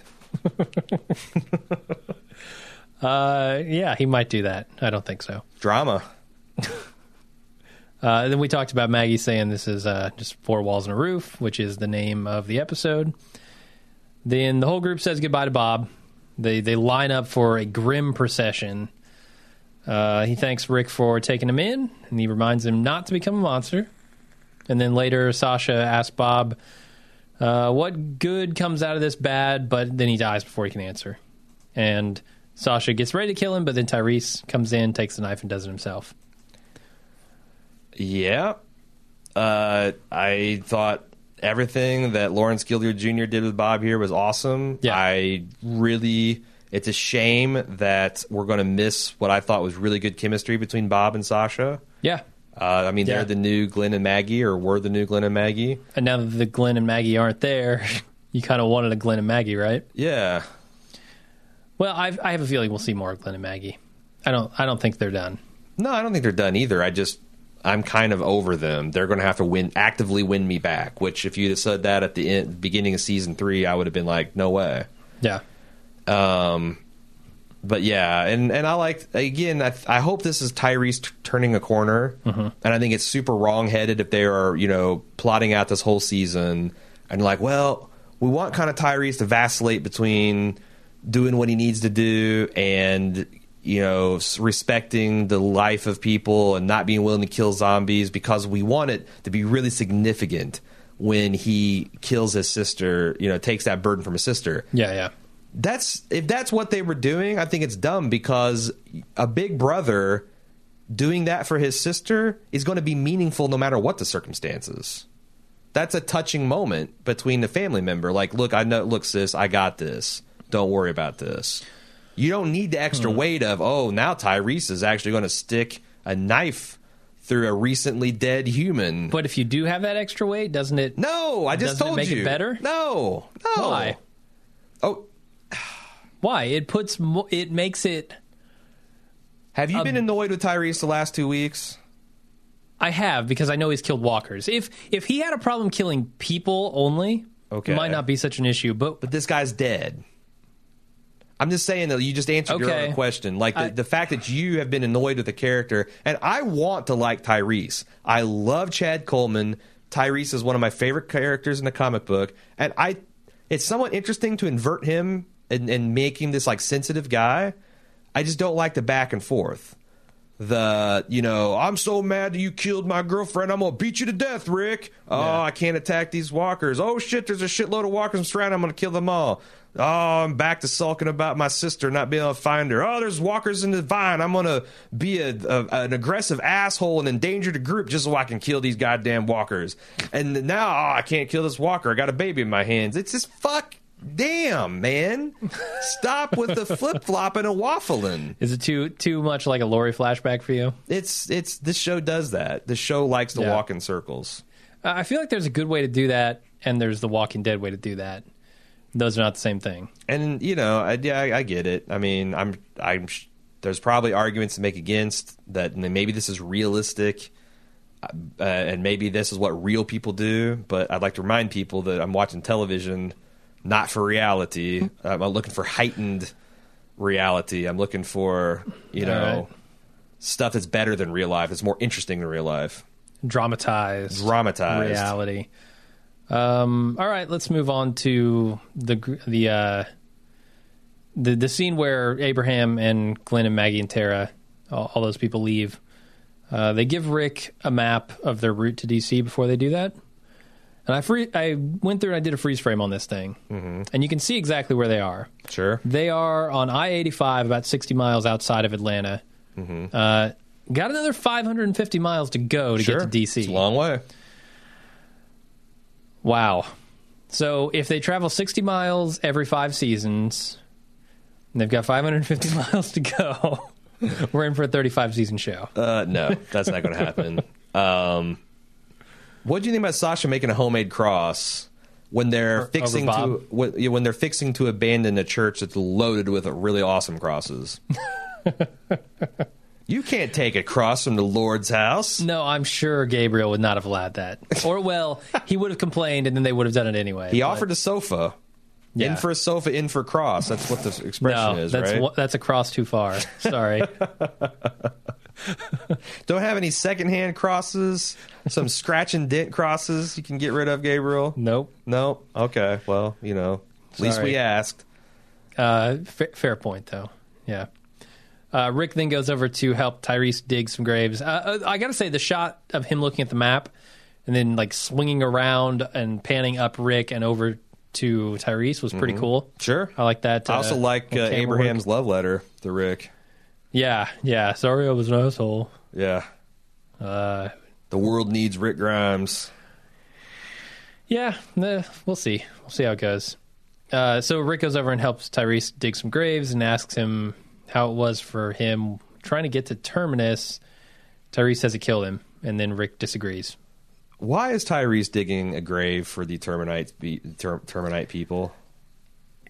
Can we need to stop asking why with Tyrese at this point, right? I'm just saying. Like, they Like, had a as well long-standing be- bury our own, burn the others policy Uh huh. that I find, you know, whatever. D- taking the time to dig holes to put these assholes in. So I, they attract walkers, maybe? I no, they're they're They're stinking dead people at this point, or they will You be want stinking soon. dead people around, don't so, you? Yeah, that's how you camouflage yourself Sure. from the stinking dead people. sure. I mean, bury Bob, sure. bury Bob, yeah, for yeah. sure. Bob can go in a grave. I don't know, man. Uh, I feel like Tyrese is. I, I don't even want to comment about Tyrese's character All right. because I feel like Fair enough. neither of us had a good have a good grip on it at this point. Fair point. enough. Um, and then the, that night, Michonne's out pondering her sword on the church steps when Gabriel Making comes up, out. making up for lost time. Yeah, she's looking at it. She's not sure if she wants it or not, but she's got it. And then Gabriel comes out for a midnight chat, and he's he's haunted by what he did. Mm-hmm. He's he's telling Michonne that. This was a good scene. This Uh, was, yeah, this- I thought so. uh, you know, that that seems like a plausible thing a person where will this ever stop, and I, that you know, uh, Michonne can can speak at that. She's been Yeah, Michonne and Rick both have been psychologically damaged individuals that have more or less come through okay on the other side, but it was Yeah. a long way to get there, and she could talk about it. Sure. also, you need to stop being a puss and learn how to kill walkers, Gabriel. Like, it cracked me up how fast he noped back into the church. Leaving Michonne on her own. yeah, Michonne's Yeah. out in the dark, keeping a lookout, whatever. Okay. Why, when she hears rustling in the bushes, does she get her sword out and go investigate instead of like knocking on the door and being like, "Hey, there's something outside here. Can I get someone to back me up?" Or, or eh. even, to, or even if she said, Ga- if she told Gabriel, go in and tell the, you know, go in and, and get somebody. Mm-hmm. But sh these people just walking off into the woods in the middle of the night. I You don't have to have a response for that, by the way. Yeah, I don't I don't care to think about that. Okay. Honestly. Uh What about Daryl just jump scaring an armed person? I didn't feel like it was really a jump scare. Really? I feel like he kind of crawled out of the bushes. You and- couldn't do like a or something like that. no, that. you could say, "Hey, Michonne, it's Daryl." You could say something like that. You could, Or if he'd stu if he'd tripped and been like bullshit, it's like oh, it's Daryl. yeah. They yeah. need a code word. They this need bush is bullshit. they need they need a challenge response system. They do. They really do. Uh, it doesn't feel like this group is very organized for as badass as they are. And for as many years they've been doing this, Yeah, not super organized. Uh, anyway, Daryl comes out of the bushes and he says uh, he's with someone, but it's probably not Carol. I'm thinking it's not Carol. It's a cliffhanger for Yeah. cliffhanger's sake. Uh, he th- the fact that he doesn't answer the question "Where's Carol?" and has kind of like a concerned look on his face Mm-hmm. to me says that's not Carol. Whoever's coming out of those bushes. I, I totally agree. Okay. I also don't understand why they make this a cliffhanger. This has got to be the dumbest attempt at a cliffhanger I've ever seen. Uh, Like, let's say, let's. What if it's Beth? What if it's someone we don't know? What if it's Morgan? then it like, just falls flat with a fart. Like, the, the- I mean, this is. Or what if it is Carol? Like, what's the point in that? I mean, I mean, the, the the cliffhanger is yeah. If it is Carol, then I'm going to riot. I'm going to flip Yeah. tables and be like, "Fuck you." But if it's one of the other people, like show them the surprise is not who it is. It's how they got there and why. Yeah. Don't they understand that? no. Like, I'm not tuning in next week because I need to find out who Daryl brought back. Yeah. The questions about I need to find out how as Daryl important brought as them how back. and why in the story. Yeah. God damn. Why don't they get this, man? I'm with you there. I, I don't agree with all of your complaints, but that one, it's just like the Bob thing. Makes sense, yeah. Like, let's, you know, I don't, you know, we want to save the tainted meat part to open up the show. but it doesn't. But neither of those work as well if you don't include both of them. It's like they don't understand pacing. Like the whole, do you build gradually to tension and then you have a climax and release? You know, like I don't know, man. that Uh, the, the, doing this, doing doing a doing a cliffhanger like this, just I feel like fucks up the flow. I don't feel like I could do a better job though. So what am I going to say? What am I going to say? Okay, I'd say it's I've never made a Carol, or it's show. Beth, or it's uh, Morgan, or it's some mysterious stranger. Well, if it's Carol, there's no reason to question like Sure. how or why she got there. That Right. would just be terrible. Right. Uh, But I'm just saying it's if it's probably not Morgan, Carol. if it's Morgan, that would be kind of awesome, and then Yeah. you would want to show that at the end of the episode, Yeah, like if like it's a- they did with the Morgan. it, that's a teaser, which Yeah. is different than a cliffhanger. That is is interesting, yeah, but that is like a non cliffhanger cliffhanger. Mm-hmm. Um, I don't know. all right. Well, that's it for the episode, man. Yep. Why don't we get to some feedback? Well, first we've got to pay some bills and uh, a couple things you can do to support the uh, the Bald Move Empire. Uh, we've got Patreon, we've got Subbable, uh, patreon.com slash bald move and subbable.com slash bald move. Patreon is where you want to go to get extra access. For example, if you're a top level Patreon su- uh, supporter, you could be watching this podcast live on video right now. Actually, not even right now, like two hours ago. You'd have gone back into the past or future, and you could be watching it right now.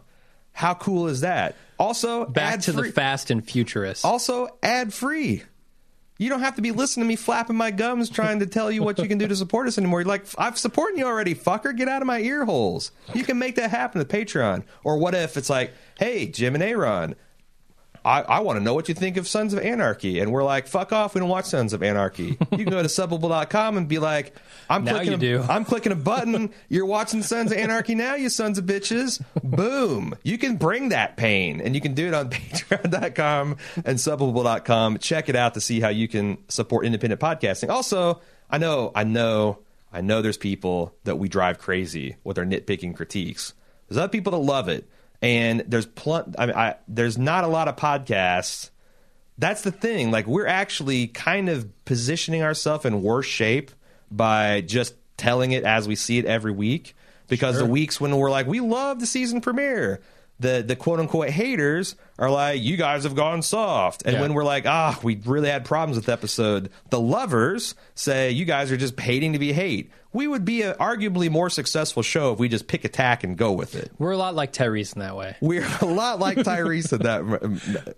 The, the the trouble with Tyrese is he doesn't have our method to the madness. that's the thing. Like, if if it was all just a lover cast, like if it was all just a Talking Dead type stuff, Yeah. it wouldn't be a very interesting world. And I think we have a very. If you haven't looked at, if you haven't gone to Patreon.com or Subbable.com slash Bald Move, do it for the video alone because we have a pretty fun. I think a funny take where we Yeah. compare our coverage of the season three finale, which you and I were not a fan of, Yep. with what that would look like if we were an AMC sponsored show. Mm-hmm. So if nothing else, check it out and get a few laughs. Uh, also, Amazon.baldmove.com. It still works, people. Jeff Bezos is a penny hoarding son of a bitch. We're taking him down. We're taking him down one penny at a time. Yeah. And we're, we're taking him by the roll now. And he's he's he's running scared. He is running scared. He's got a fetish for copper. Copper shortages at Amazon. He will not Right let now. that stuff go. And you can help Yeah. us drain him out. Clean out all his pennies by going to amazon.baldmove.com. Same sh- great products, same great pricing, same great shipping. No extra cost to you. Just bringing the pain on Bezos. Yep. All about the pain in this on this on this segment. Uh, of course, you can always rate and review us on iTunes. That's how we get a wider audience. That's how we get bigger. And uh, yeah, thanks for all that you do to support us. We really appreciate it. And now we will get to the feedback. Jeff M says, in your podcast, Aaron gave Dare. Oh, this is going back an episode. Some Okay. of these, it's like not often do I go back, but we got a couple of takes so strong that I had to go back to last week's episode. Jeff M said, Aaron gave Daryl some crack for quickly knocking out the tail lamps in the car that he and Carol found by saying that was pretty dumb because he should have been knocking out the headlamps instead. You guys then both complained about how the headlamps would come on automatically and that would give away their attempt to follow the car with the cross on it. He lowers the boom. I am an automotive exterior lighting engineer at a major U.S. auto manufacturer. Oh, shit. So I thought I would clear up something real quick. All cars allow you to manually turn off the headlamps. They are not all automatic. Could you tell me how to do that on a 2004 Pontiac Vibe? Because I swear to God, that'd be useful information. Uh, the automatic head- headlamps are a new and very common feature in vehicles, but you have to set the switch to automatic position for this to work. Most people just put them into this auto mode and never touch it again, so I could see how you'd imagine that this is the default. However, Carol and, or Daryl could simply turn the switch to the manual off position and drive incognito with no headlights. But Daryl was smart to knock out the taillights because you can't turn off your brake lights. Yeah. They are most definitely automatic and always on for good reason. By busting out the tail lamps, their car won't be blasting red light behind them when they brake, which might give away their position. But even though this was smart of Daryl to bust out the he- tail lamps, all cars manufactured after 1986 are required to have a high mount stop lamp, which is that stop lamp that is in the middle of the car near their rear window. Daryl unfortunately did not break that lamp, so they'd be giving themselves away when they hit the brakes with this lamp. But good idea, Daryl. Um, all right, we've been schooled, Jim. yeah. I cannot argue automotive exterior lighting with an automotive exterior lighting engineer. Neither can I. It's just not going to happen. You could. It'd be pointless. So you win. You win this round, Jeff M. Uh, Kimberly. Wait, wait, wait. I, th- I think I skipped somebody. Andrew F. There we go. Uh, says I have the comics, but I haven't read up this point yet, and wasn't made super clear in the episode. Was the reason that Gareth and his group attacked a church as quickly as they did because after they found out they had eaten tainted meat in the form of Bob's leg, they realized they were going to die and wanted to try to take Rick's group down with them first? Hmm, I don't think so. I ask this because when Bob shows him he's been bitten, the rest of Gareth's group freaks out Yeah. about the meat being tainted, but then this panic doesn't seem to come up again at all in the rest of the episode.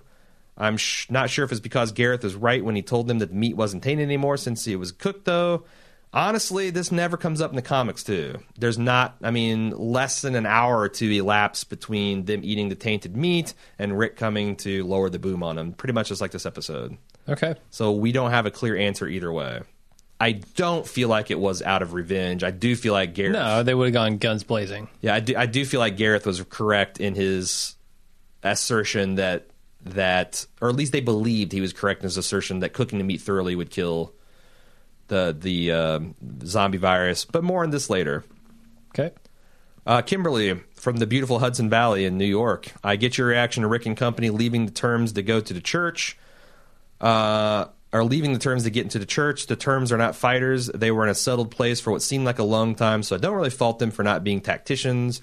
But I really thought it was all about the symbolism of the moment when Rick's group walks out of frame and the Termin- Terminites walk in. They could have been the same group. Both groups are going to do the same thing, destroy the other group, right?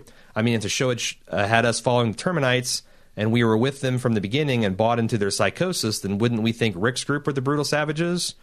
Mm, probably not. N- not if I have to buy into their psychosis. No. Yeah, that's the thing. That's the distinguishing feature. Um, but uh, he's also um, so I don't know. I mean, to me, symbolism is all great, but it can't get in the way of storytelling. And if that's what they were going for, these groups are the same people. It got in the way of storytelling because, at least for me, I mean, the people that don't notice aren't going to notice good tactics from bad tactics. The people Yeah. that do are going to, and you're fucking with us. So.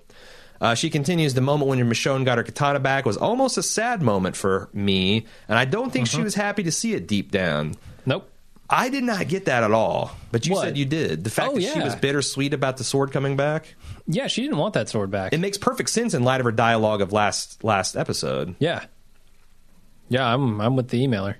Um, I thought it was a more complicated reaction than that, that she had almost put away the person who used that weapon and was more in touch with her humanity. But then when she saw the katana, it was almost like a slap back to reality.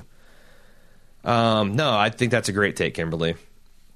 Uh, Mr. Rock in the ROK said, uh, uh, one unspoiled take. You were curious about the spoiler phobes take on the episode. Here's one.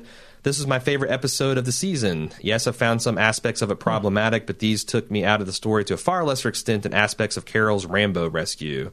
And while I had suspicions that Rick and company would double back, I still enjoyed the tension in the church. Would Carl be forced to kill his first humans in his restoration of humanity? Would the situation force Tyrese's hand to do what he couldn't when no one was looking? How would Father Gabriel or Eugene handle the melee? Would Bob turn from within as danger neared from without?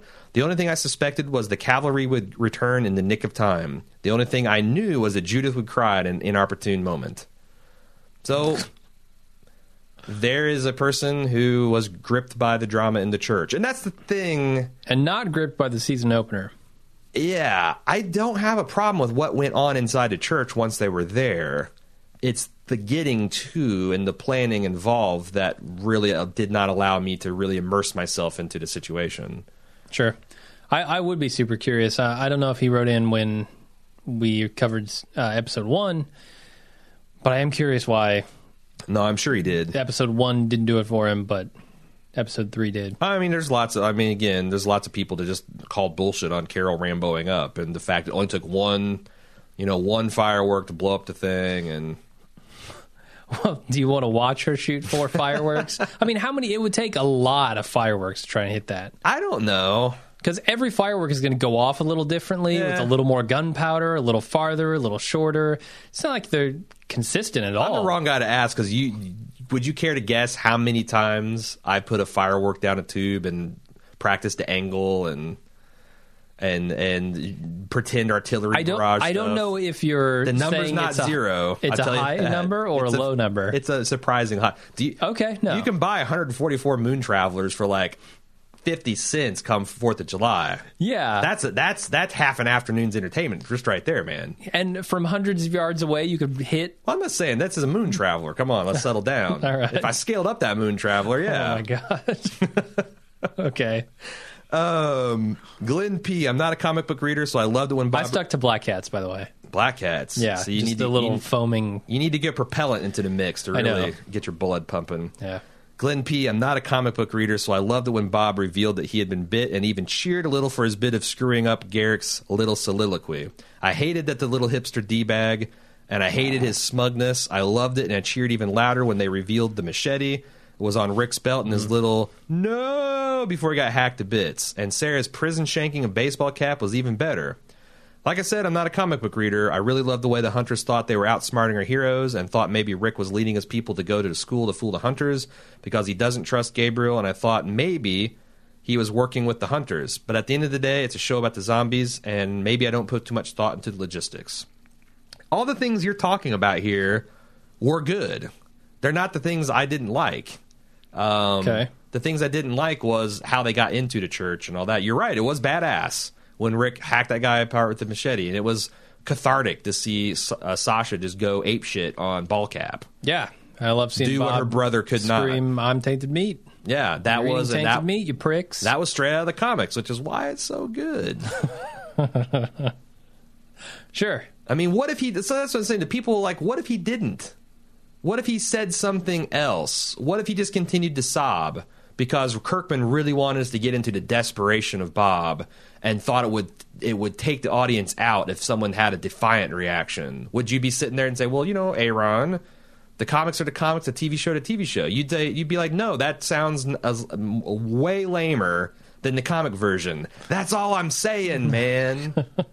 I'm not talking bitching because it's different. I'm talking because I feel like it's objectively worse. But that's one man. That's that's just this dead man's opinion. It's subjectively worse. Um, Megan B said, "You may think I'm totally crazy, but I honestly think I'm starting to like Father Gabriel. It's nice to see someone who survived that side of the group, who's not as strong as they are. I almost feel like that he's oddly enough a pretty relatable character for a lot of viewers. I'd like to think that if I were in a situation, I'd be all awesome and badass like Michonne or Carol, but in all reality, I'd probably end up hiding for a while like he did. It sounds weird and cowardly, I know, but what you gonna do?" Nah, it sounds like most people's reactions. I'd imagine. First, first off, you're totally right. Um, something I spend a lot of time thinking about. What do I do in that situation? Second, it's super awesome. This show has two, three, four badass women she could have said about instead of trying to you know stick with. Uh, think about season one. Would you would you would you be say could uh, would you be able to say I would like to be all awesome and badass like Lori? Like Carol, Andrea? like Andrea. No, I, I do feel like this show is pretty awesome in that regard. Yeah, that there's yeah. tons of ass kicking women, and I love it. Michael H said, "I was oh man, this is the first of many people having a lot of disturbing insights into the eating of human beings." And I love it. Michael H said, I was interested in a discussion of the viability of cannibalism as a source of food. Were so I- you? so I consulted my daughter's roommate, Hannah, who is a senior at NYU studying nutrition. I thought you'd like to hear her thoughts on this. Sure. According to Hannah, human flesh should substitute for animals' flesh as a rich source of energy and nutrients. You are correct that high temperatures, between 120 and 150 degrees Celsius, should destroy all harmful agents in the tissues. It would have been had about the same nutritive nutritive content as animal flesh, so you'd have problems if this is all you ate, similar to a diet of 100% mutton or pork. A better option is what we called the Soylent Green scenario. If you had access to a rendering machine, you could capture a greater share of the body's nutrients by transforming the entire body bones, brains, hair, skin, organs, Into McDonald's chicken nuggets. as well as the muscles and fat. This would boost the nutritive value of the uh, human body close to 90% of what you'd need to live healthily. This would also work on animals, i.e., eating the entire lamb or squirrel is better for you than just the tasty bits. Continuing this discussion, we talked about the value of putrefied flesh as an energy source. Hannah says that as the body decays, the nutritive value drops as a function of decomposition. You can eat a year old stinking zombie corpse as long as you cook it thoroughly. you lose mass with decay, and the remaining tissue becomes less valuable energetically speaking because uh, co- uh, coprophagic bacteria are consuming them, leaving waste products. So you could happily dump the most rank zombie into the aforementioned rendering machine, but your yield will decrease. The subsequent stinking zombie paste coming out the back end would be less nutritious gram for gram than ground Carl or Beth. There are some about palatability here. no, no, no. You mix with some tang. Yeah. You mix with some tang, you'll be all right. okay. There are some nutrients the body requires but does not store, such as vitamin D. You'd still have to find ways to get this, like walking around in Sunlight, sunlight. yeah. Hannah's looking this further, and I'll let you know what she finds out. Please do. And also, I'd love to know her ground zombie recipe because mine could use a bit more work. I mean, sriracha Sure. only does so much. Wow. Who am I kidding? Sriracha makes it ed- 100% edible. Uh, any comments on this, Jim? That's horrifying. That's horrifying, but kind of awesome. Uh, David C said, I have to call some bullshit on the cut of meat Gareth and his merry band of cannibals chose to eat. I recently ran across a video of where a backpacker should choose to cut first if he were alone in the wilderness and all he had was his buddy to eat. I thought your senses of humor would greatly appreciate the contents. Yeah, uh, I will link this video in the show con- uh, con- uh, show notes. It's a video where a backpacker who does some kind of backpacking channel explains the best cut of meat on a human being. Apparently, Yeah. the legs are the worst. Um, if if you're wanting to preserve fresh meat, the tricep is a good area to go Mm-hmm. for. So you can remove the arm due to tricep. But the best parts of people, like the pig, are the bacon areas, the ribs. the stomach, the ribs, the back, and uh, the ass. The Sure. ass also apparently is good eating. Little rump roast. Avoid the shoulders unless you got a crock pot in about twelve hours. Yeah. Um, but anyway, check that out. It's it's it's pretty funny. Uh, he also says, "Have you considered doing a cast on Sons of Anarchy?" Uh, Nope. we are too far behind. Seven seasons. There's no way we'll catch up. Uh, it's not that I'm not interested in the show. It's just Yeah. I never started watching it. Um, the Nattercast does a really good uh, show on that. You should check them out. Google for the Nattercast, um, and uh, they do a week uh, a week by week episode breakdown similar to ours. So check that out. Ed, formerly of Chicago, says I have a quick question. Why was Tyrese and Rick digging two graves? I thought our group followed along the Glenn saying of bury our own, burn the rest. If that's true, who is the second grave for? Himself.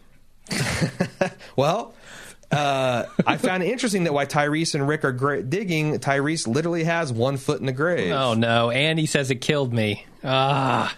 Foreshadowing. Tyrese is dead next episode. Foreshadowing. uh, Ashley H said, "Hey Ron, I wanted to address your complaint about the comic book changes that you don't seem to understand. I don't understand. You- How, how can she get through to me, Jim?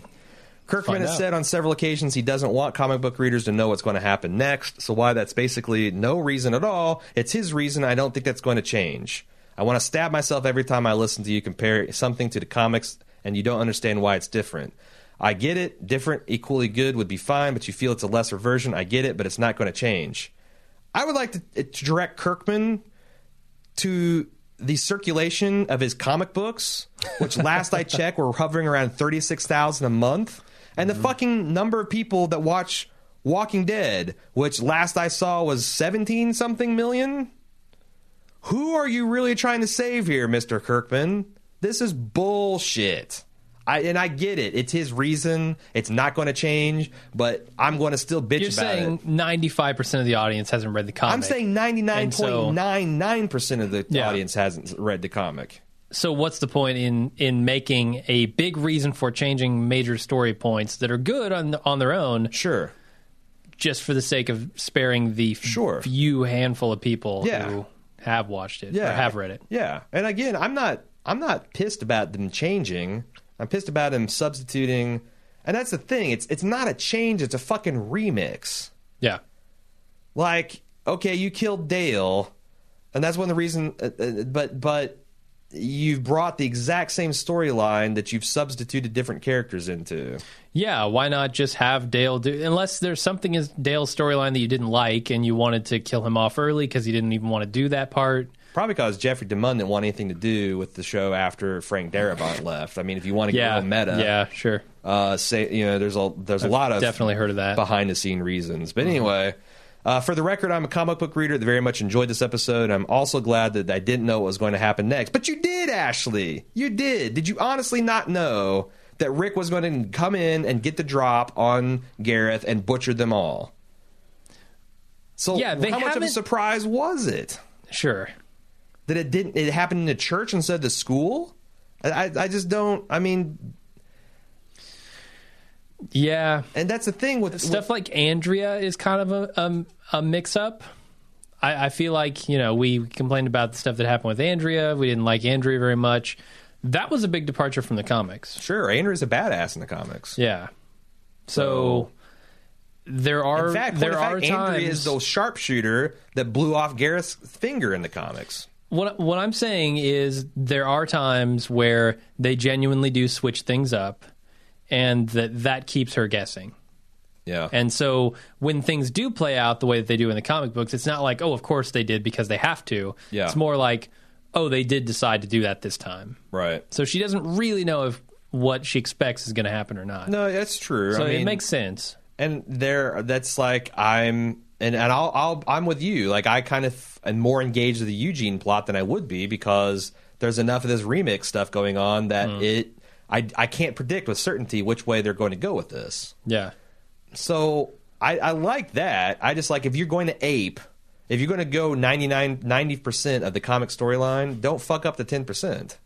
Well, we just want the part that they improvise to be better. Yeah. I guess. Yeah, I mean, Improvise where you want to correct mistakes in the comic. Uh, Stella is want to call bullshit on bullshit regarding our logic. I call bullshit on your calling bullshit on any theory about this show on the grounds that it doesn't make sense. When does the show ever let something like logic or continuity or realism get in the way of moving through another 44 minutes every week? This applies to real. Um, this applies to a the zombie virus. Will it make Gareth's crew sick? Who the fuck knows? What do the writers need to do this week? That's what. B. Daryl's inability to track these guys. Sure, maybe Trucker Hat is a serious woodsman who let Carol and Tyrese sneak up on him in the woods. Sure. C. Tree marks can't be hobo code because not enough people know what hobo code here in the real world. Bullshit. Just assume everyone in the world of The Walking Dead was once a fervent watcher of Mad Men pre apocalypse. Sure, I don't know hobo code. You don't know hobo code. And hobos today probably don't even know the hobo code because they are likely uh, they don't likely need to signal to one another about which house to avoid or what story to tell because who the fuck lets homeless people into their homes for will work for food charity these days? But whatever, this is totally going to be the hobo code. I I feel like she got me. I'm going to pull a Watching Dead listener move here and say, You're not a fan of the show, are you? Why are you even listening to this podcast if you're going to complain about it? Uh, no, All her Stella's- points. She It's tongue in cheek, obviously. Stella scored a direct hit. Yeah. she sunk my battleship. Yeah. Uh, um, Liam Neeson was on that. uh, did he get? No, no, no. No. I'm not going to keep playing games. Rob Channing, Roy. Channing Tatum, I think, was also on it. James T said, I'm a show only watcher, and I must say I'm having trouble not laughing at Abraham. The show is too heavy handed in hinting that Bob was bitten, and they've made it too obvious that Eugene is full of shit. I can understand the other characters not picking up on it yet, but Abraham has been with this loser for a long time, and he still can't see it? Every time he says, We have to go to Washington, I'm like, You're a fucking idiot. Can't wait to see him cry when, if Eugene ever confesses he tricked that ginger rube. Rosita gets a reprieve on this since she isn't as gun ho about fighting Rick to take Liar Liar up north. I it's funny because I Abraham is kind of ridiculous, his character appearance and everything, and I kind of want to applaud them for just going with it. But I'm a comic book reader and I like Abraham. He, you don't he know feels Abraham. to me like a Street Fighter character. Is what he feels like. He should be wearing suspenders with one with one side unbuckled. Yeah. and he's carrying like a big two before. yeah, That's right, a two before. two before. Uh, yeah, he feels like a Street Fighter character, and I, I, I, we talked about this in the instant cast, and it was my initial reaction to the Rick and Abraham stuff. We didn't talk about it in this cast. That was my favorite part of the episode. I think yeah, oh yeah. was Rick versus Abraham. Were they going to get in a fight? That tension Who you got was real fight? to me. Oh my god, uh, Rick, I kind of want Rick to. I kind of got Rick, Rick. too. I, I feel Abraham's such a big dude. He's just going to wildly misunderestimate, misunderestimate Christ, wildly underestimate Rick, Uh-huh. and Rick is just going to fight dirty, like teeth to testicles dirty, like no holds barred. like he'll bite, he'll bite you.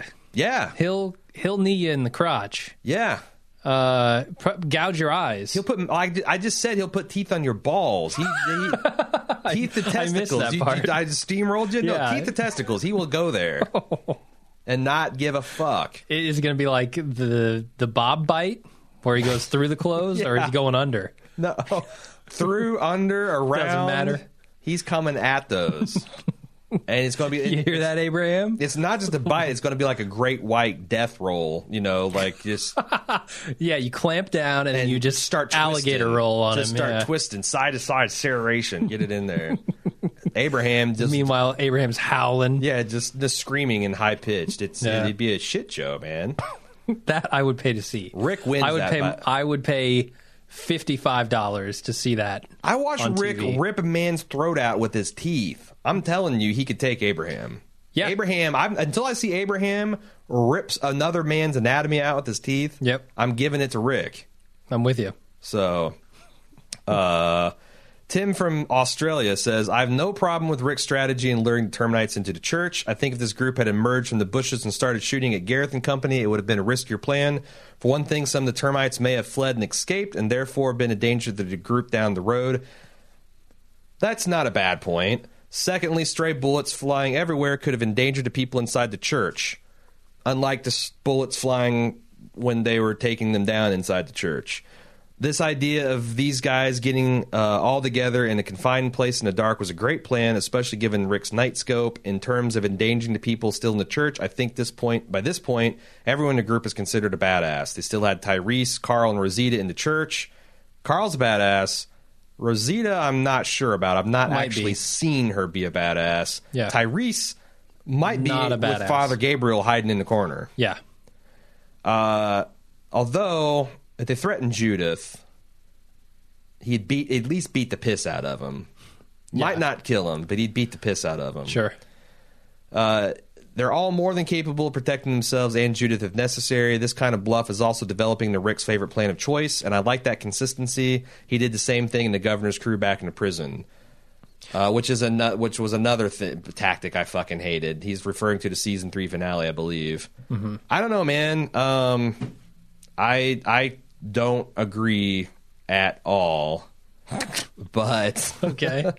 I wanted to read the dissenting opinion. yeah. No, there were a lot of them. I, I it- saw. yeah, I mean, I tried to take representative samples of, of people's opinions, and I, it is kind of a good point um, about collecting it all. But again, that happened in the comic books. It just happened at the schoolyard. Rick encircled and, Okay. and, and got the drop on them, and didn't put his own people at risk. That's that's the problem. Um, Kells said, when listening to the instant cast and hearing that the Beth storyline was not part of the comic book, my interest was piqued. Since the writers are taking their own liberties with this storyline, do you think it's possible they will rip off Orphan Black, in which Helena was abducted by a religious cult and held captive for breeding experiments? Number one, you had me at religious cult. Number two, Kells, uh, someone else, I guess, said that this is similar to a plot in Battlestar Galactica, a forced breeding program. Uh, sure. No spoilers. Okay. Really, Battlestar. It's been over for like Yeah. three, four years. No, f- whatever. Yeah, there's a forced breeding program in that. Okay. So is that that's kind of horrific? And sure, and it was it was horrific in Battlestar too. Yeah. It kind of lines up with my the flip side of Terminus, yet just as oppressive and evil. Like instead of a death Uh-huh. engine, you've got a forced life engine. yeah. Sure. I think that might be interesting. Um, man, it's just different use of human cattle, right? Mm-hmm. Um, okay. Rick says, "Well, you're biased, Rick.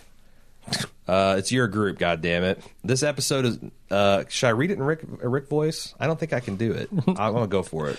All right. This episode was gripping. It probably had me on the edge of my seat the most in a long time. Jim, I have to call bullshit on your analysis of Father Gabriel. You are telling me that you have never felt remorse for something and held it in. I thought this was played magically by Seth Gilliam. I didn't want to hear. I didn't want to. I'm sh- having trouble taking this seriously. he didn't want to share his sins, but he had just been threatened by Sasha, and now Rick, me, myself was in his face. His repetition of "I always lock the doors" is him trying to justify his mistake, as we all do as humans. It was so early. Jim, what do you think? Uh, are you sure he's talking to me? Did I say something in the instant cast that was like, "Fuck Gabriel"? I don't believe anything he's saying. That's exactly what you said. well, I think I, we I don't both. remember I that. think we both were saying that we found his performance shaky. yeah, and like I said, second time through, not nearly as shaky. Oh, Uh, I enjoyed it more. Well, Rick, um, I admire I admire your uh, Python work, and I appreciate you keeping his group alive for five seasons. But uh, I still think Father Gabriel's a little shaky. I think uh, there's a difference between shaky, not sure what to do with this scene, and shaky, I'm scared because these guys are about to beat me to death, and I don't want to confront my sins. But that's just me.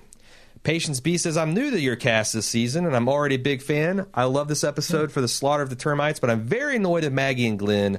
Their reaction to the slaughter was ridiculous, especially considering Glenn would be dead if it weren't for Carol, uh, the woman they refused to wait for. They also just left knowing that the only person who has any clue about this Beth's situation just rushed off into the night. Yeah, no shit. Well, I don't think Maggie even remembers she has a sister. I Yeah. think she assumes she died in a prison at this point. I think the next episode is called Beth Who. Is that right? Uh, can she show up in a TARDIS? sure, why not? You talked about the monologues and how Rick waited too long to take out the Terminites. I think Rick's group walked in right behind them and just stayed in the dark. Maybe Rick held off until the last possible moment because he knew that the more Gareth talked, the more his evil showed. He knew some in the group were still too soft when it came to killing people, no matter how much they deserved to die, and maybe he was secretly hoping Gareth would just come right out and say, Hey, yo, babies are tasty, or something equally horrendous. just an idea. You know, I would say that was ridiculous, except for that is pretty much the plot of the Walking Dead video game we played last night. Oh, yeah. Don't no spoilers No on that because that spoilers. is pretty new. But But but you can get that on uh, Twitch twitch.tv slash bald move if you want to check it out. Uh, we've actually played through all of the episodes of season one and two of The Walking Dead Hmm. during this month of the dead promotion we've been doing. they'll be up on our YouTube account pretty soon as well. Yeah. because they they won't be on Twitch for very long. Yeah, they, they weeks. rotate them off weirdly. Yeah. Um, if you want to get the, the go through the YouTube archive, it's on youtube.com slash bald move. There's a playlist for the Walking Dead stuff. So oh, so we got fi- uh, 400 days too. Yeah, the uh, little in betweener. Jacob S said, I was kind of surprised you missed why Rick and his group did what they did and let the termites into the church. It was sort of poetic justice. Remember back when they first got to Terminus, the termites let the group in to make them feel somewhat safe and that no harm would be done to them. Shortly after that, Rick's group realizes what's going on and they realize how dangerous the termites are and they are there to be slaughtered. Now, moving forward to the church scene, Rick was in charge of this scene the whole time. He knew that once they let uh, once they left, then Gareth and his group would go into the church. Why did he take so long to get back in? He wanted to make Gareth feel like he was safe, just like they did to Rick's group back in Terminus.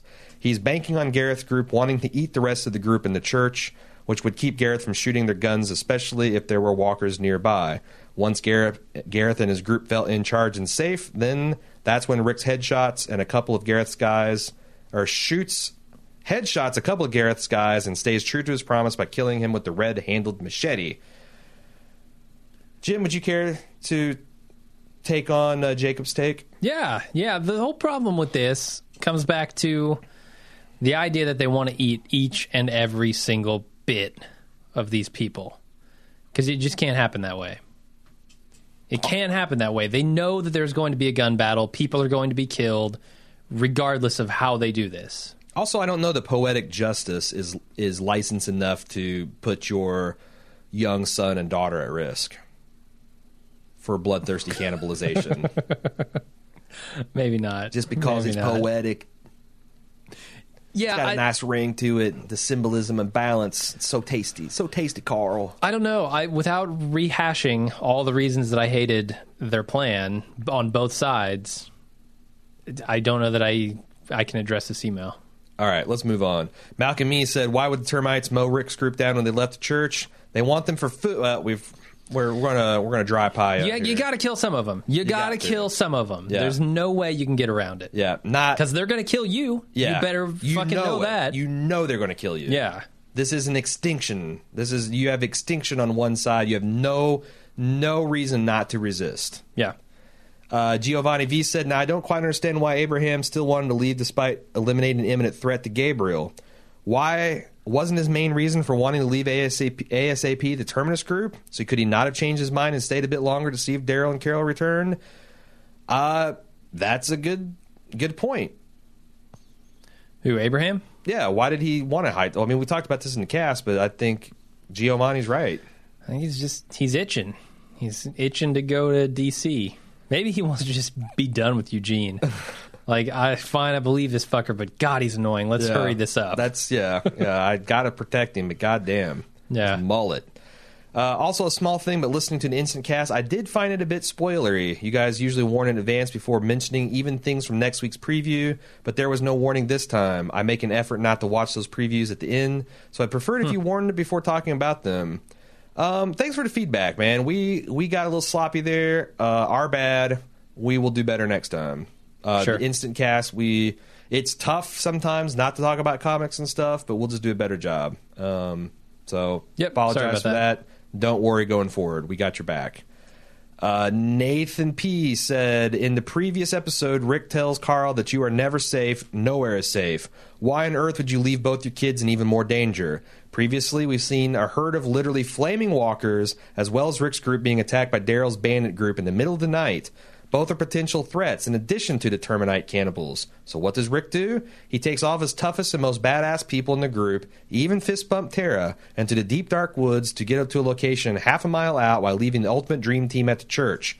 Gabriel, who hasn't killed anyone. Tyrese, who won't kill anyone. Eugene, a sack of shit. Ros-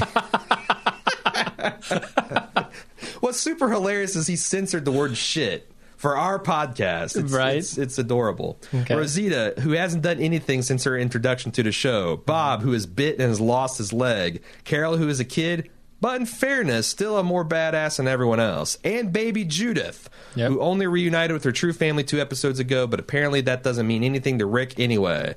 Completely disregard what I said last week, as Judith is once again in mortal peril. Uh, no, I mean, yeah, that's a very concise critique. Yeah, so I've I'm still struggling with this shot of the church sign where Rick's group goes one way, the termites come the other way. We never see Rick's group leave the woods, right? Yeah. Is that to say that they're hiding in the woods waiting for them to walk by? Uh, yeah. I or mean, that yes. they're just not dumb enough to travel right down the road in the moonlight? No, they were waiting. I, I feel like they were waiting Okay. 20, 30 feet, yards uh, to the right of where Rick exited the scene. Okay. Well, how embarrassing would it have been if they just like ran up on him? Yeah.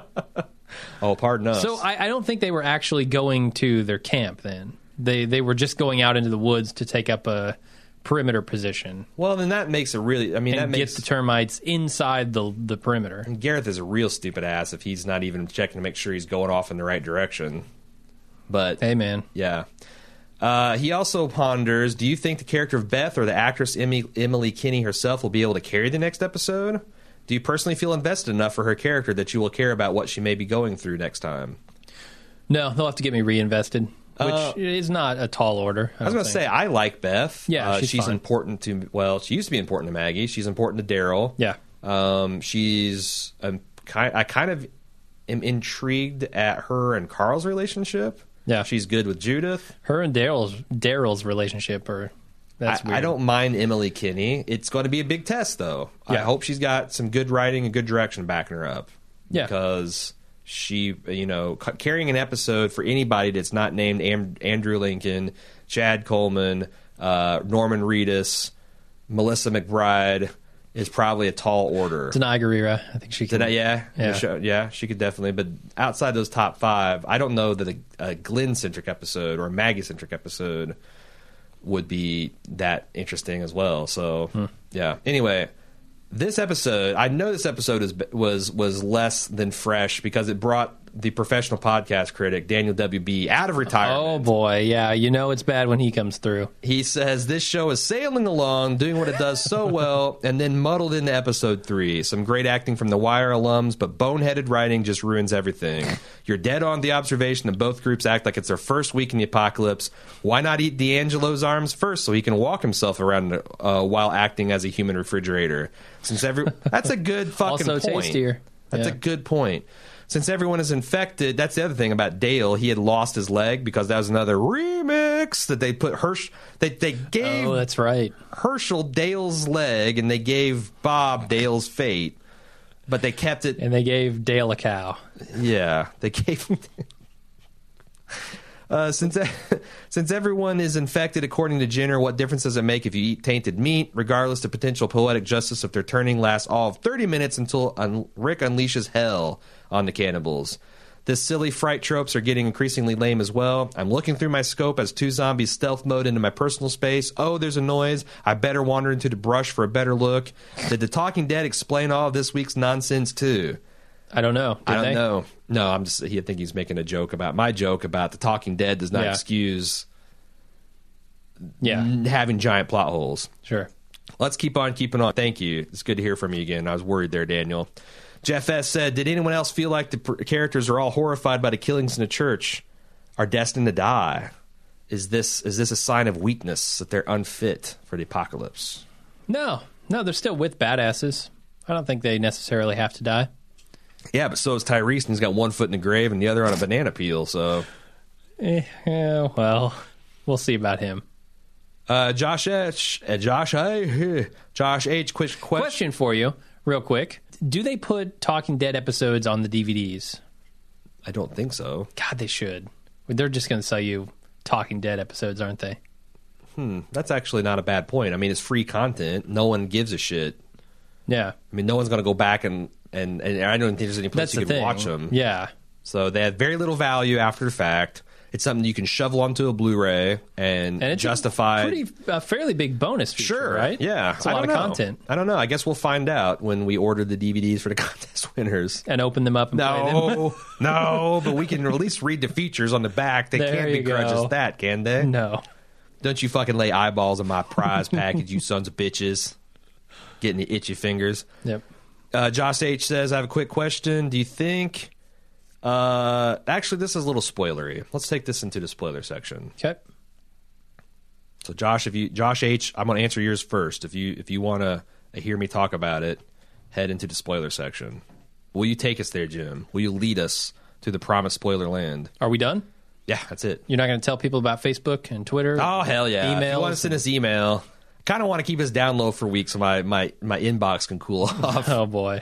But do it at watchingdead at. And of course, uh, we got the live thread on Facebook. That's always a rollicking good time. Uh, Facebook.com slash bald move. And you can live tweet at Jim if you got something funny to say at bald move on Twitter. Yep. Boom. Spoilers. Awesome. Thanks everybody for listening. We will be back, regardless of whether or not you like it, uh, next week after the, That is a threat. next week after the episode for the instant cast. And until then, I'm Jim. I'm Aaron. Bye.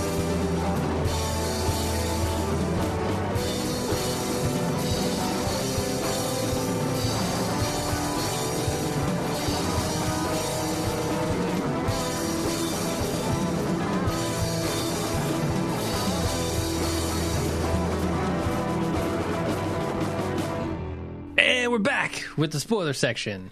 Do you know what is listed prominently if you freeze frame on Abraham's map? Atlanta. Yes. and Alexandria. Oh, is it? Is it in the path of the the red line? It is it is very near to Washington D.C. Oh man. and I'm wondering is that near confirmation that we will get to the Alexandria safe zone at the end of this season? Else, be. why tease it? Could be, yeah. and it feels like they've been moving pretty fast in uh, in the plot. I think we might have time to get there. Although I don't know exactly when that happens in the comics. I haven't read that far. and Right. I haven't talked much about it with you. So. Well, so you know, I've I've gone back and forth about the ti- timing of this thing, and the thing about you got to get to Alexander before you can bring on Negan, and Negan Okay. feels like a mid-season finale or a mid-season uh, or a season finale, even. So clearly, they're not going to get to this half season. If they get to Alexandria at the end of this season, at the end of this mid-season, that's a lot of yada yadaing through 500 miles of travel. sure. That's saying they had no adventures. If you get Yeah. to the end of it at the end of this season, and then you have Negan for the mid-season of six, I could get behind that. Okay. Uh, yeah, I'm. I'm not sure. I don't think I would be disappointed if they just said yada yada 550 miles. Um, it might be you know stretching believability a little bit that they wouldn't have a problem along the road, like uh, meet somebody or have to fill up for gas and get in a confrontation or something. Sure, sure. But I, I wouldn't be too sad about that. So if they went ahead and did it at the end of this season, I'd be okay. Okay. Uh, Josh H says, I have a quick question. Do you think that they may do the Beth episode like the Governor episodes from last year, kind of a flashback and then catching up to current? Then perhaps Daryl could have brought back De- uh, Beth and Carol, or perhaps he let Carol leave and he himself found and brought Morgan back. What do you think of those ideas? Do you think that we're going to have like a three episode Beth arc? Uh, I hope it's not three. Like two at two at the max, but mixed in with other characters as well. Like we can't just have an all Beth episode. I don't think. You don't think so? No, we could have a Beth Carol Daryl episode. Hmm. Sure, I think that'd be interesting. Well, I mean, that's probably what we get, right? Yeah. And I think they're going to have to jump back a little bit and show us, you know, at least Beth waking up and like all this stuff. And I'm I'm hoping based on the preview for next week that um, it's going to be somebody from the hospital that pops out of the bushes with Daryl, and that he will have uh, made contact with Beth, and Carol will still be there. you meant baby farm, right? I, but I think it's it's actually a hospital. A the building, breeding camp. yeah, but the building Okay, itself yeah. is a hospital. I'm just, I'm just fucking with you. Uh, so it would be cool if you know Carol was still out there, uh, or it might be disturbing if Carol is still out there. yeah. Uh, maybe they've taken Carol hostage, and What do you like to think about him coming back with Morgan? that would be cool too. That'd be. I'd like to get Morgan. But I don't think that can happen because it says they're going several that months, months later. later. Yeah, and five months later. and there or something. was there was this uh, people like well duh obviously look at the ivy the sign had slightly more ivy crawling up it okay. and that's supposed to be illustrate the passage of time like i've seen kudzu man it would it, it's not it's that you wouldn't see the sign if that was it Yeah, yeah. um but yeah that's maybe that's going to be a mid-season kind of thing It could be. I just don't know how they get around the five months later thing because we are not five months in Rick's storyline at all. Michael McBride said, I have a really good theory. At least I think so. How about Tyrese dies? This won't happen for a while, but with Negan coming, what if it infect? What if it? Inf- wait. What if instead of him killing Glenn, it's Tyrese? Uh, it would do some cleanup. It'd get rid of characters that have been long gone, and would be a nice little flip as well, and let us keep Glenn a little while longer. But why? Why do we need Glenn longer? I don't know. I mean, that's the I say let. Glenn die. The, the thing is, it's like because my theory is they're going to kill Daryl because that would actually make people flip their shit, and it would clean up some budgetary issues. And Yeah. but the thing is, is he's got this remix mode where like I don't see the value because Tyrese is supposed to be dead now. Glenn will be dead once, or supposed to be dead once you get to the Negan storyline. Yeah. Uh, Andrew is supposed to still be alive. At some Yeah. point, you just can't fucking undo that shit. Rick's supposed to be missing a hand. Uh, sure. So um, I don't know. I don't, I don't know if you can use that logic just because it doesn't seem like Kirkman does. But I would find them beating Tyrese to death to be effective. I would. I. I mean, Daryl's so iconic, and I don't think aside from killing Rick or Carl, anything could be more shocking. yeah. Tyrese eh, and Glenn are roughly, I guess, on the same level for me. Yeah. far as effectiveness? yeah. One level down from Daryl. Sure. One level down from Daryl and Rick and Carl. yeah. I think Rick and Carl are untouchable. I don't even I do consider them. So Daryl's the most shocking death that I had actually. I mean, I guess Rick would be the most shocking, but that's just not going to happen. Not for Michonne, many, many maybe. Like I. I would view Michonne- Daryl or Michonne as about even. Michonne, Tyrese, and Glenn. We need to do a power pyramid here. Yeah, no, those would definitely be tier two. Uh, whole shit. Uh, and then below that is probably Maggie and Carol. Carol's up on tier two too, Carol's, right? Carol's pretty low now. She's sunk down a couple tiers now that her storyline is played out. Yeah. Yeah, you might be right. Although I, I don't know that her storyline is completely played out. We'll see. Sasha's below below Tyrese, Michonne, and Glenn. Yeah. I still now that Bob's dead, I, I I'm back to kind of not caring about her. Yeah. I thought she was getting to be interesting, and and obvi- that's weird. The sum of their two parts are better than individual. like I didn't care Bob yeah. about him being alcoholic. I didn't care about Sasha being the sassy younger sister that's tougher than Tyrese. But when they started having some chemistry in those between those actors, I was like, oh yeah, this is I'm I'm, I'm liking this.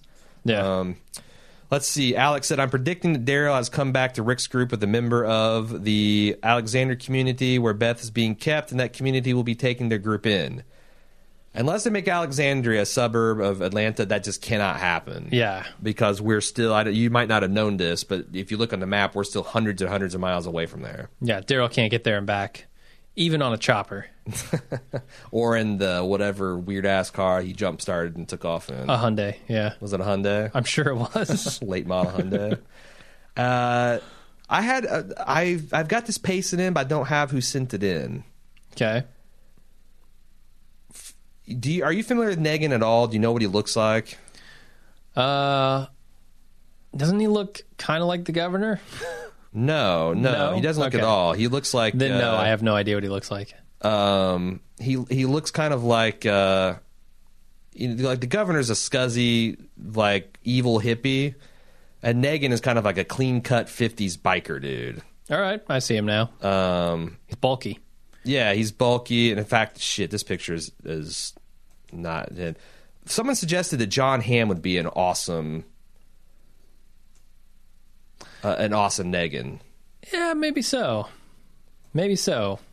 He'd have to he'd have to put on his intimidation face. I think he can do that though, and also like if I because you can't play Negan straight up the way he is in the comics because of TV um, won't allow it. yeah the t the you know uh the you just can't you can't have that kind of language and my idea was what if it's the reverse what if he's like ultra polite and the way he speaks he's ultra brutal you know he's he's he's talking it clean walking it mean Mm-hmm. John Hamm would fit that clean cut image but also could bring the rage and brutality I would, and and he's Mm-hmm. Sure, he's in the would love to see AMC stable. He's going to be done with Mad Men. I I I- I really like that that call. So whoever sent that in, that's a brilliant casting suggestion. That's about all I got for this week, man. Also potential Henry Rollins. Yeah, Yeah, yeah. If Yeah. you were rake, if you were making this on HBO, he would be damn near perfect. sure. All right. Uh, is that all we got? That's all we got, man. Okay, cool. Uh, then we're out of here. Yeah. See you next week. See you.